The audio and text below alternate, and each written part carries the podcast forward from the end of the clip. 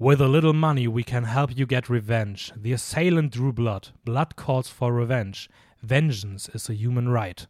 Und damit herzlich willkommen zu einer neuen Folge Filmjoker. Mein Name ist Dennis. Mir übersitzt heute einmal mehr unser, die, die schönste Stimme Filmjokers, Tobit. Uh, oh, das nehme ich jetzt sehr persönlich. Hi, ich bin Tobit. Hi, ich, für alle, die ASMR mögen, könnt ihr euch einfach ausschneiden, den, den, den, den kurzen Schnipsel. Hallo. Aber ja, wir machen heute was äh, bisschen Besonderes. Wir produzieren die Folge vor. Mit einem so unangenehmen Thema wie ASMR eigentlich. Ja, tatsächlich. Äh, ähn ähnlich schmerzvoll. Ja. Ähm, wir reden heute über New French Extremity, ein Subgenre des französischen Horrorfilms. Ganz, ganz grob mal zum Einstieg gesagt, wir werden das später noch ein bisschen mehr ausdiskutieren. Mhm. Wir hatten dazu beide einen, einen Kurs an der Uni jetzt im letzten Semester und haben uns gedacht, wie macht man das als Profi? Wir recyceln einfach die gesamten Inhalte, um die auch nochmal für unsere privaten Zwecke zu nutzen. Ich hoffe aber, dass äh, unser Professor nicht diese Folge hören wird. Nein. Sonst ist so eine, gefühlt so eine Prüfungssituation. Ja. Jetzt kann er schön nachhören, ob jeder aufgepasst hat. Äh?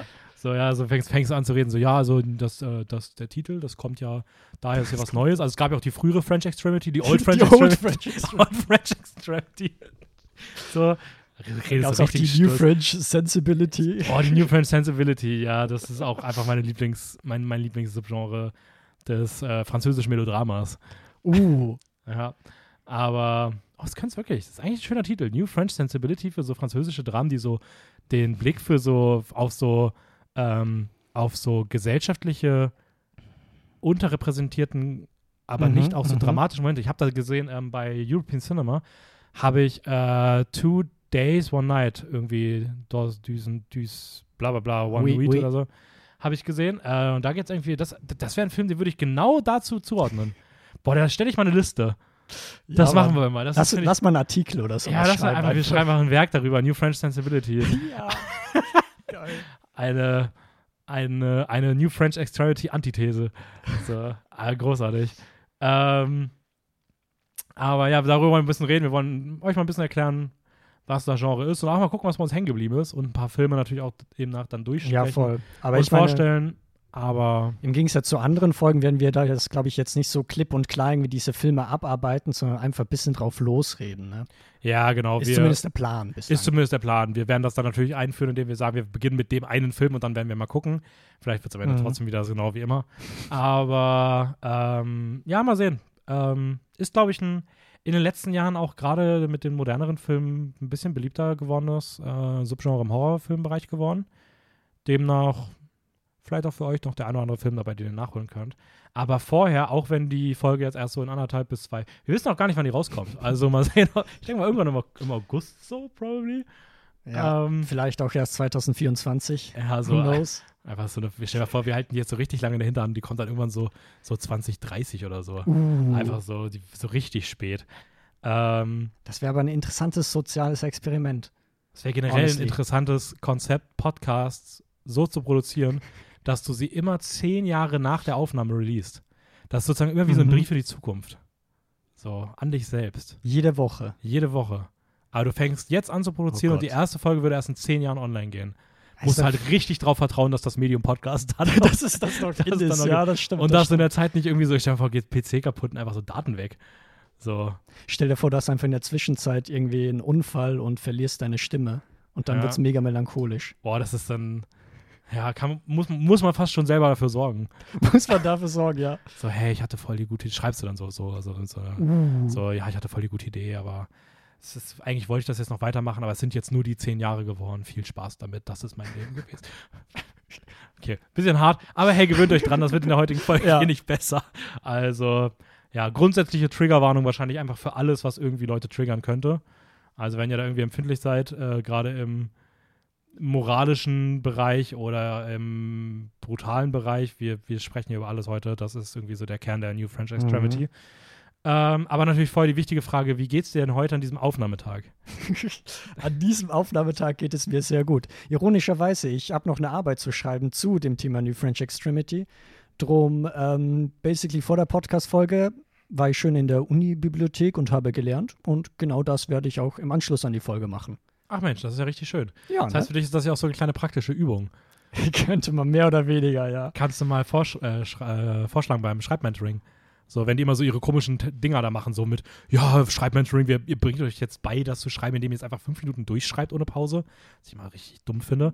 Äh, mhm. Kannst du einfach sagen, so, hey, ich habe auch eine Methode gelernt, das ist die Methode, man lernt, dann macht man Podcast-Aufnahme zu dem Eineinhalb dann, Stunden. Eineinhalb Stunden und dann lernt man einfach weiter. Easy. Aber ja, ist doch schön. Ja. Und wie geht's dir? Äh, mir geht's auch gut. Heute ist ein richtig guter Tag. Mehr habe ich auch nicht zu sagen. Also ich, äh, nee, mir geht's, mir geht's sehr gut. Ich bin gerade ein bisschen in Vorbereitungen für, nee, für spätere Podcast-Folgen, die jetzt in den nächsten Wochen anstehen, für mein nächstes Semester so ein paar Sachen und erledige gerade sehr viel. Das ist irgendwie dadurch ein sehr belohnendes Gefühl, wenn man einfach irgendwie den jeden Tag irgendwie was abarbeitet. und äh, freue mich darauf, gleich noch zum Mediamarkt zu gehen und äh, da noch Sachen abzuholen für ähm, vielleicht kleine Verbesserungen, die demnächst bei unserem Kanal irgendwo kommen. Aber ja, das, könnt, das seht ihr dann vielleicht auf anderen Kanälen. Unter anderem vielleicht YouTube, Filmjoker oder Instagram, Filmjoker-Wien, wenn wir gerade mal dabei sind. Oh, so smooth. Das, das hört man gerne. Ja, ich bin noch eine ich bin noch in Sachen Marketing bin ich doch eine Arbeitsbiene. Apropos Bienen, hast du zufällig zuletzt, no, no. hast du zufällig zuletzt äh, einen Film gesehen, über den du reden möchtest, der woanders in diesem Podcast bisher noch nie Platz gefunden hat? Das ist eine wahnsinnige Überleitung. Und ja, habe ich tatsächlich einen Film, den ich erst gestern gesehen habe, also vermutlich zum Zeitpunkt, wenn das ausgestrahlt wird, vor zwei Monaten oder so, I don't know. Ähm, plus minus. Der Film heißt nämlich, deswegen die Überleitung, 20.000 Arten von Bienen. Mhm. Was irgendwie ein süßer Titel ist, äh, ist tatsächlich ein spanischer Film von Estibaliz Uresola. Mhm. Macht total Sinn. Und darin geht es um eine spanische Familie, eine Mutter mit einem Vater und drei Kindern und die gehen in den Urlaub. Der Vater selber kann aber nicht mitkommen. Die besuchen nämlich die Familie im Baskenland. Das hatten wir, glaube ich, auch schon mal in der Podcast-Folge, ne? Das schöne Baskenland. Ähm, ich glaube, da hast du mich gefragt, ob ich weiß, wo es liegt. Und da wusste ich, ne? wo es liegt. Ja, drum, drum kann ich das nicht ein zweites Mal machen, Mann. Aber ich schon ein bisschen enttäuscht von deiner Intelligenz. Ja, da bin ich halt auch smart. Aber und der Film zentriert sich eigentlich um das jüngste Kind, sagen wir es mal so. Ähm, Wait, ganz kurze Frage, weil ich glaube, ich kann sonst die ganze Zeit nicht vernünftig zuhören. Ist das eine Doku über Bienen? Nein. Ah, es hat ja relativ wenig, also es, Bienen kommen schon vor und die sind wichtig, aber es hat relativ wenig damit zu tun. Das ich finde es super, dass du nicht mehr weißt, um was es geht. Das freut mich irgendwie, weil ich jetzt auf deine Reaktion schön achten kann. Es geht nämlich um das jüngste Kind. Das ist männlich geboren, merkt aber, vor allem auch noch im Urlaub, aber generell immer, wenn es um diese Geschlechterthematik geht, dass es sich eigentlich gar nicht von diesem typisch maskulin irgendwie angesprochen fühlt, sondern sich ehrlich als äh, weiblich sieht und ja, kann das aber noch nicht so wirklich artikulieren, quasi diese Transgender-Thematik. Ähm, möchte, aber fühlt sich eben unter seinem eigentlichen Namen gar nicht angesprochen, sondern möchte lieber Coco genannt werden, später auch Lucia und so. Und das Ding ist im Baskenland, das ist schon ehrlich so, die ganze Familie ist traditionsreicher, ne? Und da stößt man natürlich auch ein bisschen auf die Grenzen äh, der Gesellschaft, die dort lebt. Aber die Großtante, die heißt, äh, wie heißt sie? I don't know. Aber wichtig ist, was sie für einen Beruf macht, nämlich sie ist Imkerin. Und da kommt eben diese ganzen mm. Bienenarten ins Spiel und diese 20.000 Arten sollen, glaube ich, ehrlich, also der Titel referiert ehrlich auf eine Diversität quasi von verschiedenen Lebensformen und so weiter. Und die zelebriert irgendwie das Kind quasi, beziehungsweise sagt halt, ey, du bist offen, du äh, kannst so sein, wie du willst. Mm, okay, sehr schön. Der klingt eigentlich ganz cool. Ist das, diesem, ist das diesem Jahr? Der ist aus diesem Jahr tatsächlich, 2023, ja. 20.000 Arten von Bienen. Wie heißt der im Original? Hat der einen cooleren Titel? Weil ich finde. Nein, es ist genau das gleiche. Ich kann jetzt äh, 20.000 20.000 Especies de abejas. De abejas. Abejas ist dann wahrscheinlich ähm, Bienen, denke ich Eine mal. Biene. Na, mehrere Bienen. A, Bejas. Bejas ist Biene. A ist dann der Ah, nein, Spaß. Okay, ähm, ja, klingt aber echt nice. Ähm, ja, der, der, ist sehr rührselig ähm, und ich sag's jetzt mal so, ich bin re relativ spontan ins Kino gegangen, aber hab geheult. Ach, der läuft gerade im Kino. Den, ja, der läuft im Kino. Momentan. Also, wenn also, ihr die Podcast-Folge hört, der Aufnahme. Probably ja. nicht mehr. aber ähm, ja, das ist so ein Movie-Film, finde ich. Kann, kann ich mir sehr gut vorstellen. Jetzt kommt doch auch Close, glaube ich, auf Mubi. Ne? Mhm, den will ich jetzt auch zeitnah schauen. Und Close ist sehr ähnlich eben zu 20 Arten von Bienen. Also falls der Close zusagt, kannst du dir den Film mm. auf jeden Fall auch mal reinziehen. Ja, okay, sehr cool. Ähm, ich habe jetzt auf jeden Fall richtig Lust auf Bienenfilme bekommen, habe ich gerade gemerkt. Es gibt viel zu wenig Bienenfilme. Ich habe vor kurzem erst B-Movie gesehen für die Dreamers-Folge. äh, und das war doch auch ein Meisterwerk. Ja, der war großartig. Und äh, jetzt überlege ich tatsächlich, ob ich vielleicht dann bei meiner Filmjoker-Challenge demnächst, wo ich eigentlich bei Dokumentation Moon Age Daydream schauen wollte, ob ich dafür, äh, äh, ich glaube, der heißt Land des Honis, Honeyland oder sowas, schaue. Da geht es Mhm. irgendwie um, da geht es auch um Bienen, Bienen und Bienen so cool. Okay, ich schnüffel schon eine Überleitung. Ich wollte aber noch eine Sache über den, über den Film sagen. Mhm. Nämlich, was ganz, ganz groß man loben muss, ist eben die Hauptdarstellerin, die eben diese Lucia, dieses Kind spielt. War, glaube ich, zum Zeitpunkt des Drehs neun Jahre, spielt eine Achtjährige und das macht sie verdammt gut. Ja, okay. Und sie hat auch tatsächlich, äh, damit zeichnet sich der Film ein bisschen aus, den Silbernen Bären in, bei der Berlinale gewonnen. Für quasi die beste schauspielerische Performance in einer Hauptrolle. Aber Das man muss sagen, man erwähnen. Wobei man auch sagen muss, bei Kindern neun oder acht ist jetzt, glaube ich, auch, also ich glaube, ich kann zwischen vier und 14 niemand auseinanderhalten. Also, Ja, das schon, aber halt, ich meine, wenn, wenn der Achtjährige irgendwie übelst gut spielt, dann überrascht das immer, finde ich. ja nee, Weil ich finde, da hast du also, noch ja, nicht ja, so diese, dieses Bewusstsein für Ja. Das, an sich ich finde, das überrascht in jedem Film, der nicht von Celine Sciamma produziert ist. Weil bei Mhm. ihr sind Kinder irgendwie immer so gefühlt schon Weltstars. So, ich weiß nicht, wie die das macht, aber in allen anderen Produktionen würde ich auch sagen, ist das schon was sehr Besonderes. So. Das war's zu Bienen. Jetzt kommen wir. Bleiben wir bei. Jetzt ja, werden die Tiere Tieren. größer und wir gehen zu Wölfen. Ähm, ich habe vor ein paar Wochen, ist schon ein bisschen länger her, habe ich Project Wolf Hunting geschaut. Den brutalsten Film aus Asien aller Zeiten. Nachdem letztes Jahr das The Sadness war, wurde das jetzt der neue.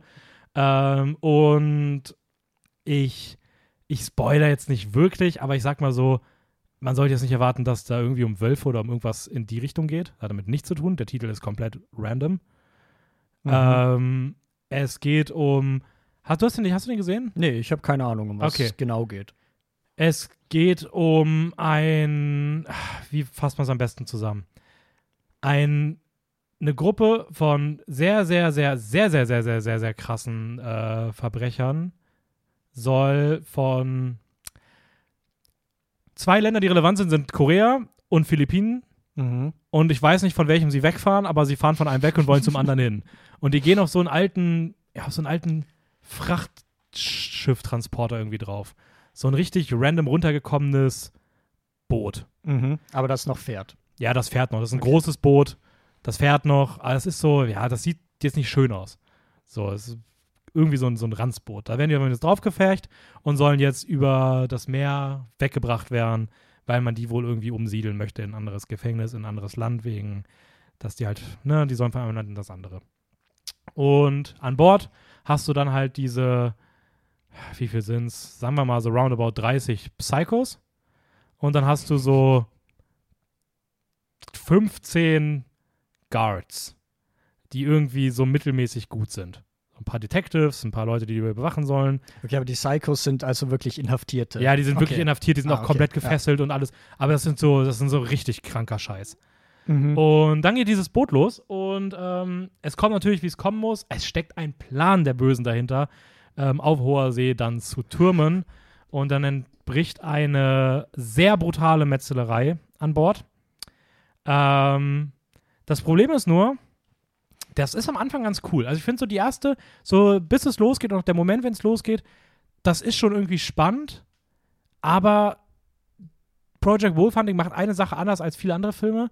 Es metzelt sehr schnell sehr, sehr viele Figuren weg. Mhm. Und das dadurch erzeugt das die, Situation, dass du nach so einer halben Stunde denkst so, hä? Was soll hier noch passieren? Wie soll denn gut das noch schaffen? Die haben ja gar keine Chance. Das ist ja vollkommen, also das ist ja gar nicht vorbei.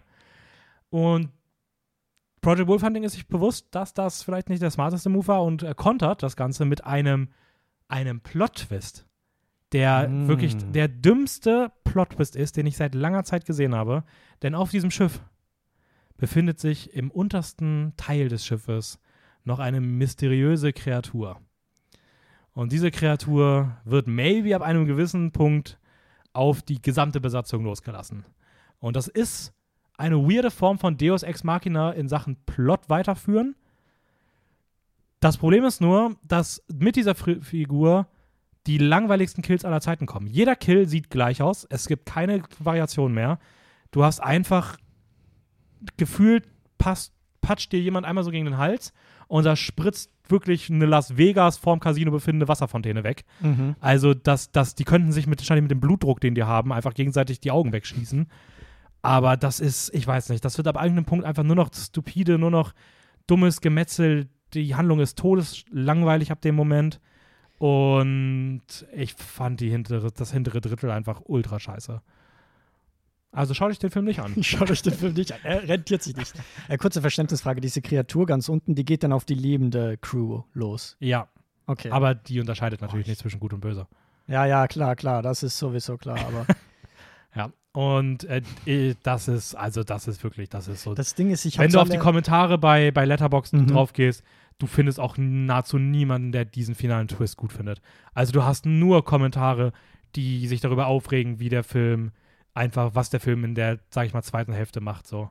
Klar, so ein paar, die den für seinen Gore irgendwie so abfeiern, aber I don't know. Also da fand ich einen The Sadness um Welten besser. Mehr habe ich nicht ich muss, sagen. ich muss ganz ehrlich sagen, die Prämisse äh, hat sich anfangs genauso angehört wie Con Air mit Nicolas Cage und John Malkovich. Ah, okay. Ja, aber den würde ich eher nur halt, nur halt im Wasser statt in der Luft, basically. Ja, schaut euch Con Air an. Schaut euch Con Air an an der Stelle. Aber der, der ist ja, also der wurde ja umworben mit, der ist der brutalste Film aller Zeiten. Und weil wir ja später noch mal ein bisschen mehr über brutale Sachen sprechen, wie würdest du das abgrenzen zur Brutalität in New French Extremity? Oder würdest du sagen, das passt eigentlich vom Thema? Oder weißt wie ist da jetzt diese ganze Gewalt gelöst? Ähm, ist eine sehr schöne Überleitung. Ähm, Danke. das Ding ist, wir haben, also bei New French Extremity, finde ich, gehört irgendwie mehr dazu, um, die, um irgendwas mit der Gewalt auszudrücken. Aber ich habe das Gefühl, so Gewalt in New French Extremity-Filmen ist immer irgendwie auch ein Mittel zum Zweck, vielleicht auch ein Mittel der Provokation. Mhm. Ähm, es dient immer, um auf irgendwas aufmerksam zu machen. Und da haben wir irgendwann mal gesagt, dass es vielleicht dann irgendwie, wenn es einfach nur der Gewalt wegen da ist, dann wirkt es einfach eher wie, das, da, dann passt das irgendwie nicht mehr so ganz zu dem Genre der New French Extremity.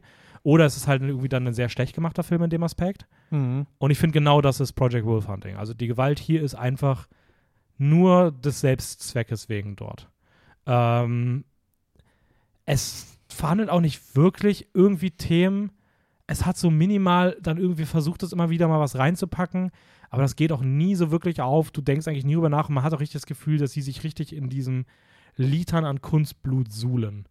So, das Mhm. sieht Ja, okay. Ah, das, das, die, die, ich glaube, die machen schon viel mit so Practical Effects. Aber so richtig geil sehen die auch nicht aus. Es ist auch alles sehr erwartbar. Also ich habe das Gefühl, du weißt doch immer, was passiert. Mhm. Also es ist irgendwie, es ist nicht so darauf aus, irgendwie den zu, die Zuschauenden irgendwie mit was zu konfrontieren oder mit was zu schocken, zu überraschen, zu provozieren, was über dieses reine Über Gewaltding Gewalt. hinausgeht. So, und das finde ich, machen halt die Filme der New French Extremity meiner Meinung nach deutlich besser. Da würde ich tatsächlich eher sagen, dass sowas wie The Sadness dann letztes Jahr irgendwie vielleicht eher auf sowas ja, referieren so ein Potenzial könnte. hat oder ein bisschen. Aber Also Project Wolf Hunting ist kein New French Extremity, sondern altbacken Korean Extremity. Old, Old Korean. Mm, ich weiß nicht mal, ob ich es als Extremity bezeichnen würde. Weil so richtig, Ja, also nur weil es halt ultra blutig ist und ultra Ja, viel Blut ja. besitzt und Gliedmaßen abgetrennt werden und sowas, ist es für mich halt nicht gleich irgendwie brutal. Ich fand, es war, gab keine Szene, wo ich wirklich dachte, oh, das ist ja hard. So, das ist bei Sadness war das Gefühl alle zwei Minuten so irgendwas, wo ich dachte so, holy shit. So, Mhm. also, ich weiß nicht, so mit Extremicity? Keine, also, keine Ahnung. So, es ist, es, ja, weiß ich nicht. Also, so richtig empfehlenswert war der nicht. Aber deswegen habe ich den bisher auch noch nie im Podcast erwähnt. Jetzt ist er einfach mal in der Folge hier einfach mal so mit abgefrühstückt. Ähm, werden wir bestimmt noch mal drüber reden, wenn wir Ende des Jahres den Jahresrückblick machen, wenn es um die enttäuschendsten Filme des Jahres geht. Uh, Weil ich habe mich da irgendwie Kleiner drauf Teaser. gefreut. Ich habe mich irgendwie auf den ja, gefreut. kann ich verstehen. Aber ja, dann starten wir doch mal rein in unsere ähm, New French Extremity Filme. Wir haben, ich weiß gar nicht, wie viele haben wir gesehen? Sind es 14? 1, 2, 3, 4, 5, 6, 7, 8, 9, 10, 11, 12, 13, 14. 14 Filme haben wir gesehen.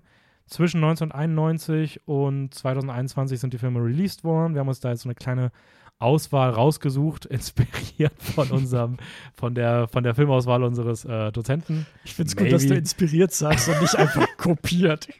Ah, ist schon äh, viel Eigenleistung auch dann äh, noch Ja, passiert. ja, doch, doch. Ähm, mal gucken, wie wir die durchgehen. Was wusstest du im Vorhinein, sag ich mal vor dem Kurs, über so New French Extremity? Warum hast du den Kurs belegt? Und hattest du schon irgendwelche der Filme gesehen? War das eher so jetzt so, also wie war so dein Einstieg da mit dem Ganzen so? Also ich glaube, die Würde bekanntesten... mich mal legit interessieren, so, weil ich das gar nicht tatsächlich gar nicht so ganz weiß bei dir. Ja, dann, let's go. Ich glaube, die bekanntesten Filme generell von dieser Auswahl, die wir hier haben, sind die von Julia Ducournau. Und das sind actually auch die einzigen Filme, die ich tatsächlich gesehen habe ähm, in der Auswahl. Ansonsten war ich nämlich mit New French Extremity überhaupt nicht äh, irgendwie bekannt oder so und dachte mir einfach, ja gut, den Lehrgang muss man halt noch nehmen, dann melde ich mich da mal an. Oh Gott, das hört sich jetzt mega demotivierend an. Ähm, Du warst ja auch so selten da. Ja, fast gar nie, ne? Jedenfalls, was habe ich gesehen? Ich kannte nur Gaspar Noé. Ich glaube, das ist auch noch so ein großer Name, der ja nicht im Mainstream, aber schon bekannter ist, auf Mhm. jeden Fall. Ähm, und deswegen war ich einfach interessiert, weil ich von dem auch noch nie was gesehen habe. Ich glaube, ausgenommen von Climax, den ich ehrlich so okay fand. Ähm, da mal ein bisschen tiefer in die Materie abzutauchen und vor allem jetzt noch mal so ein paar frühere Filme von Noé irgendwie anzugehen, weil ich glaube, der von 91 ist ja ein Kurzfilm, der ist, glaube ich, sein erster Film. Ah, ich glaube, das war sein da schnell in Dennis. Hände. Also ich meine, das war tatsächlich auch. sein Regiedebüt, aber ich kann mal ganz schnell nachgucken. Äh, ja, der hat vorher noch Pulp Amere gemacht, 6 Minuten Film und Tintarella di Luna, 18 Minuten Film. Aber das könnte auch eine, weiß nicht, was das war. Also er hat vorher irgendwas anderes gemacht, sieht aber aus, als könnten auch so, weiß nicht, so Jugendprojekte gewesen sein. Mhm. So. So. Studentenfilme oder sowas. Also Kane ist auf jeden Fall sein erster größerer Film, würde ich mal behaupten. Ja, also die anderen hat fast niemand gesehen, die haben auch fast keine Ratings. Doch, du hast. Ah nee, das ist Kane, mein Fehler. äh, ja, doch, also waren wahrscheinlich seine, sein, war, war schon so seiner seiner frühesten Filme, ja. Sorry, ich bin gerade Nice. habe gerade leicht den Faden verloren, als ich. Ich habe das Gefühl, mein Letterbox hat sich gerade aufgehangen in der Sekunde. Ähm, okay, also das heißt, du kanntest, sag ich mal, die neuesten Werke mit Raw und Titan dann von Ducournau und der Mhm. Rest war für dich dann eher neu. Aber hattest du schon eine Ahnung, so was New French Extremity war? Ich meine, es liegt halt im Namen, dass es einfach extrem ist. Aber that's basically it. Also Und Äh, Französisch. und François und irgendwie neu. Also es ist nicht ganz alt. Ja. Ähm, aber ein paar Filme haben mich tatsächlich dann doch noch überrascht. Bei denen ich mir dachte, mein hätte mir jetzt fast runtergefallen, äh, bei denen ich mir dachte, huch, ich habe gar nicht so eine Tiefe tatsächlich erwartet bei den äh, Mhm. jeweiligen Filmen in, inhaltlich quasi. Ja, würde ich auch sagen, dass das, glaube ich, auch was, was, äh, was ist, das irgendwie das Genre irgendwie auch ein bisschen auszeichnet so. Also komischerweise irgendwie Ja. schon ein Genre, was irgendwie sich auch dadurch definiert, wie tief oder wie philosophisch oder wie gesellschaftskritisch irgendwie die, die Inhalte dann irgendwie sind. So. Wobei ich auch eigentlich, also wir werden noch sehr viele Fragen stellen, die wir vielleicht nicht hundertprozentig beantworten selbst. Ist es überhaupt ein Genre? Oder ist es mehr so eine Stilrichtung oder Bewegung in Anführungszeichen? also ich würde fast sagen, was nämlich für mich gegen eine Stilrichtung spricht, ist, Mhm. dass ich finde, eine Stilrichtung ist viel mehr regional unabhängig und ich würde schon sagen, dass es irgendwie hier diesen französischen Bezug irgendwie braucht. Und ich finde, ein Stil, eine Stilrichtung kann eigentlich überall auf der Welt adaptiert werden, weil es halt nur ein ästhetischer Ist. Deswegen würde ich das Okay. schon mal rausnehmen. Für mich wäre es wahrscheinlich auch eher eine Bewegung oder dann doch irgendwie ein Genre, aber so ein sehr, sehr krasses Subgenre. Weil ich denke mir auch so in, in, in also ich kenne es halt gerade in Japan, wo es dann halt auch so, ähm, ja, so länderspezifische Subgenres gibt. So, ich muss jetzt gerade, weil ich jetzt vor kurzem rangesehen habe, an äh, Jidaigeki denken, dieses Mhm. japanische Historienkram da.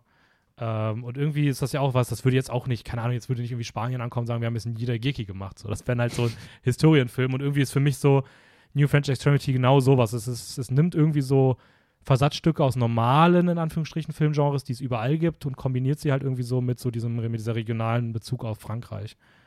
So, wo dann natürlich aber auch wieder irgendwie, ja, bekannte Namen, sowohl hinter der Kamera als auch vor der Kamera immer wieder auftauchen, ähm, wo sich auch viel aufeinander bezogen wird, was dann irgendwie auch wieder eher zu dieser Bewegung passt, äh, dass du halt das Gefühl hast, dass es da irgendwie auch so eine Verbindung irgendwie an Leuten gibt, die irgendwie versuchen, irgendwie was zu machen, obwohl ja auch bei der New French Extremity irgendwie gefühlt alle sich immer ständig von abgrenzen wollen, dass sie das, dass die das ja gar nicht sind. Also, Ja, ja, aber man merkt schon, es ist so ein Begriff, der man nicht so hundertprozentig irgendwie eingrenzen kann, weil zum Beispiel ich würde sagen, was gegen Genre spricht, ist, dass er mehrere Genre meistens irgendwie miteinander, also so, manche Filme sind mehr Drama, manche sind, haben auch Comedy-Aspekte, ich denke an Le Pornograph, wo aber sehr ein trockener Comedy-Aspekt ist, andere sind Horror. Weißt du, ich finde, da kommt halt der Genrebegriff irgendwie an seine Grenzen. Dann finde ich, Stilrichtung passt nicht ganz, weil ich finde, dass der tatsächlich sehr viele verschiedene Stilrichtungen hat. Also sowohl welche, die so ein bisschen mehr Mainstream an Hollywood, Blockbuster irgendwie Ja, genau, das, ne? das kommt und dann, dann auch, halt das kommt anderes auch so noch ein dazu. Ja. Arthouse ehrlich noch. Und beim Movement denke ich mir immer, Also war ich meine das ganz so kurz dazu, ich meine ja sowas wie, wie I Stand Alone ja, ja. und Titan könnte ja und, und Revenge, die könnten ja kaum ästhetisch unterschiedlicher sein. Also, ähm, ja, nee, stimmt schon. Also, das spricht da definitiv irgendwie auch gegen noch zusätzlich. Voll. Ähm, ich will nur mal kurz dass die, Be die Begriffsbestimmung oder nicht Mhm. Bestimmung, sondern das kurz abhaken. Von wem kommt das eigentlich, dieser Begriff? Was ich irgendwie eine ganz lustige Entstehungsgeschichte fand, nämlich das erste Mal gemünzt wurde der Begriff von James Quant. Es war, glaube ich, ein Filmkritiker, der 2004 eben über diese Movement in Anführungszeichen äh, quasi ja beobachtet hat und dann gesagt hat, okay, da gibt es Gemeinsamkeiten, irgendwie Frankreich will gerade Stress oder die äh, Sehgewohnheiten herausfordern, indem sie halt übelst brutal sind und deswegen halt äh, New French Extremity quasi sie damit benannt. Das Ding ist aber, James Quant selber findet die Filme richtig kacke. Und er, ja, eben, er findet sie total amoralisch und äh, mag sie gar nicht. Und sagt zum Beispiel auch im Gegensatz zu anderen früheren Filmen, die auch extrem waren, ne, also Extremität ist ja jetzt nicht nur auf Free, New French Extremity oder so zurückzuführen, der sagt, die waren halt noch sehr inhaltsstark. Und laut ihm ist das bei New French Extremity gar nicht mal der Fall. Wo wir schon merken, na, is that actually true? Da hat er vielleicht auch nicht so genau hingeguckt. Das kann man so sagen, aber ich kann es ehrlich gesagt nachvollziehen. Ein bisschen. Dass er nicht, also ich sage, er ist falsch, aber ich kann nachvollziehen, warum er der Meinung ist. Weil ich glaube auch, dass New French Extremity nicht unbedingt ähm, eine Stilrichtung, ein Movement, whatever ist, ähm, die einem großen Mainstream-Publikum irgendwie zugänglich ist. Ja, nee, glaube ich auch nicht. Also ich glaube, dass es sehr viele Leute gibt, die, wenn sie die Filme schauen, sehr schnell abgeschreckt sind. Ja. Ich würde auch behaupten, dass die New French Extremity-Filme eine sehr hohe Anzahl von nicht zu Ende schauen haben. Also ich glaube, Von sehr viele Leute ja. ja. brechen Filme ab. Ja. Also ich glaube, das ist vielleicht so mit eins der höchsten Subgenres, wenn es darum geht, Filme abzubrechen. Ich glaube, du guckst dir eher so Torture-Porn-Scheiße wie Saw oder so bis zum Ende an, als dass du sowas durchguckst, weil das hat nicht so diese trash-notige, Mhm. ähm, ja, so dass du dich da irgendwie da reinfallen lassen kannst, sondern vieles damit kannst du irgendwie auch nicht mit Humor oder so aufwiegen. Klar gibt es vielleicht Filme, wo das auch geht, aber so die ganz harten Vertreter, ähm, die, die geben dir irgendwie keine Entlastung, die sind einfach nur ha hart zum Anschauen und widerwärtig, aber die wollen das halt irgendwie auch sein, weil die damit halt irgendwie was Ja, erzielen wollen, so, ne? Also ähm, gerade halt, ich muss, also gerade so, wenn ich an so Gaspar Noé denke, glaube ich, das ist schon generell ja auch jemand, der sehr gerne und sehr viel provoziert und auch sehr viele Jahre lang umstritten war. Ich glaube, mit Warthogs jetzt gefühlt das erste Mal einen Film gemacht hat, wo nicht irgendwie die Leute das Gefühl haben, dass er die ganze Menschheit hasst. Ja. Ähm, aber ja, ich finde es interessant, weil ich bin, also ich bin ja in den Kurs jetzt auch reingegangen, ich hatte ja schon ein bisschen mehr zum Thema gemacht. Ähm, ich- habe trotzdem irgendwie gedacht, so richtig weiß ich auch nicht, was das Genre auszeichnet. So was ich mir irgendwie immer gemerkt habe, war so dieses so, ja, Fran also Französisch halt irgendwie Anleihen aus dem Horrorbereich. Das ist immer noch so ein Genre, was ich da trotzdem am stärksten sehen würde. Aber auch kombiniert mit diesen Gesellschaftsdramen-Thematiken, weil das war auch so zu dem Film, wo ich dann noch meine Bachelorarbeit damals geschrieben hatte, wo das dann irgendwie auch drin war. Aber ich habe irgendwie immer ganz wichtigen Punkt auf diesem, ähm, ja, auf so, keine Ahnung, so viel mit so Körperflüssigkeiten, Ekel, ähm, Mhm. vor den Kopf stoßen, äh, keine Ahnung, Blut, Lachen, ähm, einfach alles sowas mit so, auch an der Hinsicht irgendwie mit so Tabus bricht oder sowas, war das irgendwie sowas, was für mich halt irgendwie immer bei dem Begriff irgendwie sehr stark im Vordergrund irgendwie steht. Äh, ich weiß auch, so ein anderer Filmkritiker oder Theoretiker hat den zu der ähnlichen Zeit, 2006 oder so, die, diese ganze Movement ehrlich als äh, Cinema du Corps Mhm, genannt, Körper. also Körperkino quasi, weil es sehr stark irgendwie mit Körperlichkeit immer Ich umgeht. glaube, boah, jetzt. Nee, ich- war das, war das Odia? Ich meine, das war, ich habe es zu dem vor kurzem, wollte ich nämlich an der Uni irgendwie, ich habe überlegt, ob ich den bei einem ähm, Referat von mir mit einbaue, genau Mhm. mit dem Körpercinema, aber ich weiß gerade nicht mehr, wer das war genau. Aber könnte in die Richtung. Ja, aber voll, also genau, irgendwie diese Körperlichkeit ist irgendwie da auch, finde ich, ziemlich wichtig und da würde ich auch sagen, da haben wir auch recht viele Filme, wo das auch drin ist, dass diese Körperlichkeit irgendwie im Fokus steht. Wobei, und das ist irgendwie wieder dieser Widerspruch von New French Extremity, das auch nicht bei allen Filmen der Fall ist. Mhm. So, es gibt auch Filme, wo das irgendwie gefühlt gar keine Relevanz richtig hat. Ähm, aber ja, wollen wir einfach mal chronologisch vorne anfangen? Yes. Beim 90er Doppelpack der Noes. Äh, Ja. mit Karne von 1991 und seinem Follow-up-Film I Stand Alone oder im Deutschen dann Menschenfeind von 1998. Ähm, das erste ist ein Kurzfilm, hatten wir ja schon gesagt, der ging, Mhm. geht glaube ich nur so eine halbe Stunde. Ja. Der zweite Film ist dann so einer seiner früheren Spielfilme von ähm, Noé. Weiß gar nicht, ob das war, war sein erster Spielfilm so von der Chronologie, sage ich mal, der so wirklich Überlänge hatte. Müsste gewesen sein. Ne? Ich glaube, die anderen kamen alle erst später. Reversible kam später, ja, die anderen kamen alle erst später. Also Spielfilmdebüt im großen Stile von Noé dann. Und um was geht es denn in diesem Doppelpaket an Film? Oh, du, du stellst mir die Frage. Natürlich. Oh Gott. Ich Also muss es ja als nächstes dann, ich muss ja dann als nächstes Base Noir vorstellen, hast du ja nicht geschaut. Ah, den müsste auch. Ja. Wow. Shady, shady, shady. Ähm, Kane und I Stand Alone, das sind nämlich zwei Filme, deswegen haben wir sie beide mit reingenommen, die irgendwie miteinander zusammenhängen, weil quasi der Langzeitspielfilm eine Fortsetzung von diesem Kurzfilm ist. Und im Prinzip geht es um einen Metzger, um einen französischen Metzger, der übrigens Pferdefleisch metzgert, was anscheinend in Frankreich jetzt nicht so unüblich ist. Aber ich glaube, auch da ist es trotzdem auch schon, allein das ist schon so eine es, Wahl, es ist schon so eine. um auch da schon zu, zu provozieren, zu, zu Kopf, vom Kopf zu stoßen und Stimmt, Kane beginnt ja mit einem, also mit einem tatsächlichen Footage von einer Pferdeschlachtung. Ja.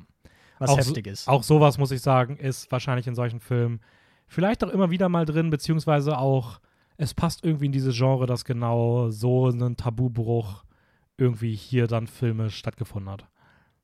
Es war aber nicht der einzige Tabubruch bei Kane, sondern äh, der Metzger an sich hat ein pädophiles Verhältnis mit seiner eigenen Tochter. Ja, das nächste ähm, Happy Ne? Thema. Und äh, das geht eben über mehrere Zeit, über mehrere Jahre hinweg quasi, bis dann irgendwann einmal er, glaube ich, bei irgendeinem Migranten denkt, dass. Spoiler ich jetzt eigentlich schon zu viel? Nö. Okay, passt. Kane ist eh, also ich mag Kane eh nicht, von daher ist mir egal. Ja, ich glaube, Kane, man muss quasi Kane erzählen, damit äh, der zweite Film, der Menschenfeind, Äh, ja. quasi Sinn ergibt. Und äh, ein Migrant will dann anscheinend irgendetwas von der Tochter. Mhm. Also ich weiß gar nicht, ich glaube, er spricht sie eigentlich nur an. Oder nee, sie knutschen schon ein bisschen. Ähm, Ich glaube, Second Metzger, Base ist schon erreicht. Second Base ist Also, ähm, äh, und der Metzger findet das richtig scheiße und will den dann abschlachten. Also wirklich umbringen, äh, tötet dann aber irgendeinen anderen Migranten. Und da merkt man schon, dieser Typ ist äh, misogyn, der ist sehr ähm, rassistisch eigentlich. Und ich muss ganz ehrlich sagen, der Film hat mich zuallererst irgendwie erinnert an Taxi Driver. Ist eigentlich der französische Taxi Driver, nur noch mal ein bisschen extremer, mhm. basically. Ja, stimmt schon. Äh, ich muss sagen, ich, jetzt wo du es gerade gesagt hast, weil er hat ja auch so, ähm, ich habe auch gerade gedacht, so ja, irgendwie der, der, der äh, Philipp Naon spielt den ja, Yes. ähm, den zeichnet das irgendwie schon sehr aus, dass der in diesem Noé-Film irgendwie so dieser, dieser wutentbrannte Mann ist, der gefühlt nur mit, nur mit purer Wut und Aggression auf Sachen reagieren kann. Ich würde richtig, richtig gerne von Philipp Naon so eine 20-minütige Yoga-Session in dieser Rolle aber auf YouTube sehen. das wäre, glaube ich, Uh, großartig. Pitch das mal, Gaspar Noé. Pitch ihm das mal. Ähm, ja, also ich kann, äh, ich, du hast, du hast es schon schön zusammengefasst. Ich kann dazu sagen, dass ich äh, Kane nicht so mochte. Also es war Mhm. tatsächlich einer der Filme, die mir am schwersten gefallen sind, mir anzuschauen und ich den auch unabhängig davon nicht gut fand. Der hatte, glaube ich, auch so ein weirdes Editing, wo ständig irgendwie so Schussgeräusche drin waren. Das hat mich wahnsinnig Aber gemacht. das hatte die Menschenfeind auch, aber nicht so oft. Ja, auch sagen. da hat mich das auch genervt, aber Echt? weniger, aber mochte ich gar nicht. Aber Mhm. trotzdem Menschenfeind an sich fand ich einen deutlich cooleren Film. Also ähm, der war schon, ja, der war schon gut inszeniert. Also ich finde, man merkt da schon das erste Mal, dass Noé auch irgendwie ein guter Filmemacher ist. So. Auch wenn es natürlich trotzdem irgendwie sehr hart ist. Aber irgendwie, ich bin mit der Handlung in Menschenfeind irgendwie mehr mitgekommen, mehr reingekommen und fand so diese, diese absolut unsympathische Hauptfigur und diese mehr so streuende Wut irgendwie interessanter zu beobachten als so dieses, oh, wie heißt ich nicht, einfach in, wie gesagt, in Kane war es für mich einfach eher so nur so, nur so Tabus zu, zu brechen, so die da irgendwie im Vordergrund waren. So. Ja, kann ich verstehen. Ich meine, die Hauptfigur hat, glaube ich, auch die ganze Zeit so ein Tagebuch, das sie quasi als Voice-Over vorliest. Mhm. Und da merkst du halt, die ist in einer übelst zynischen Welt irgendwie lebt die und findet alles scheiße und kacke. Ähm, bei mir ist aber lustigerweise un genau ganz umgekehrt, weil ich mag tatsächlich Khan ein bisschen mehr als wie Menschenfeind. Ah, ich finde beide Filme cool und ich mag tatsächlich, dass Gaspar Noé einfach in seinem Stil total übertreibt. Mhm. Sowohl was halt musikalische Einbindung als auch äh, der Schnitt und so. Halt, ich mag es immer, wenn, wenn ein Regisseur oder eine Regisseurin so einen ganz markanten Stil irgendwie hat, den man hin darlegt quasi. Ja, das Problem ist Ähm, vielleicht, dass ich die anderen Ways alle vorher gesehen habe. Ja, das kann sein. Und im Vergleich dazu ist dieser Film halt gefühlt gar kein Stil. Echt. Aber Also- vielleicht so ein unausgereifter Stil. Ist ja oft so bei. äh, ja, aber trotzdem, Regisseuren. also ich, ich kenne halt, also Noé ist für mich halt irgendwie ästhetisch ganz anders unterwegs. Ich fand das irgendwie teilweise sogar sehr verwundernd, sowas von ihm mal zu sehen. Weil wenn ich dann sowas wie Enter the Void denke, das ist halt vollkommener Psychotrip. Also, Oh, jetzt bin ich aber gespannt noch auf die anderen Filme. Ach, nur noch mehr auf die Watchlist zu packen. Verdammt. Ähm, genau, dann ging es zwei Jahre später weiter mit äh, Base-Moi, einem Film von Virginie Despentes und Coralie Trintri. Coralie Trintri kenne ich irgendwoher. Nö, anscheinend nicht. ähm, Der einzige äh, Regie-Credit von dem Typen oder der Frau, ich weiß gar nicht, was kann ich vom Namen jetzt nicht. ist, Ich kann äh, kein ein, Französisch. ist ein, Ist ein sind beides sind beides Frauen. ah, beides Frauen, okay. Ähm, ja, keine Ahnung. Also den mache ich auch ein bisschen kürzer. Da geht es eigentlich darum, dass ähm, einer Frau was Schlimmes widerfährt und sie daraufhin dann ähm, mit einer Freundin zusammen fahren sie Bonnie Clyde-mäßig durchs Land und töten einfach random Männer und leben irgendwie ihre Sexualität aus, sind dabei aber auch super brutal und scheißen einfach auf jede Moral. Und ich finde, das ist so der erste Film, der so richtig bewusst macht von diesen unnachvollziehbaren Hauptfiguren, die gefühlt nichts Sympathisches haben und Mhm. wo trotzdem irgendwie so Themen erzählt werden rund um so sexuelle Übergriffe und Gewalt gegen Frauen, aber dass irgendwie auf so eine Art und Weise dann die Gegenreaktion gezeigt wird, dass das trotzdem irgendwie unsympathisch ist und der Film es irgendwie voll schwer macht, sich da zu positionieren. Und ich für irgendeinen Punkt es einfach anstrengend fand, weil er einfach, ja, weiß ich nicht, weil diese Figuren einfach, also 70 Minuten denen dabei zuzuschauen, dieser ganze Film ist pure Negativität.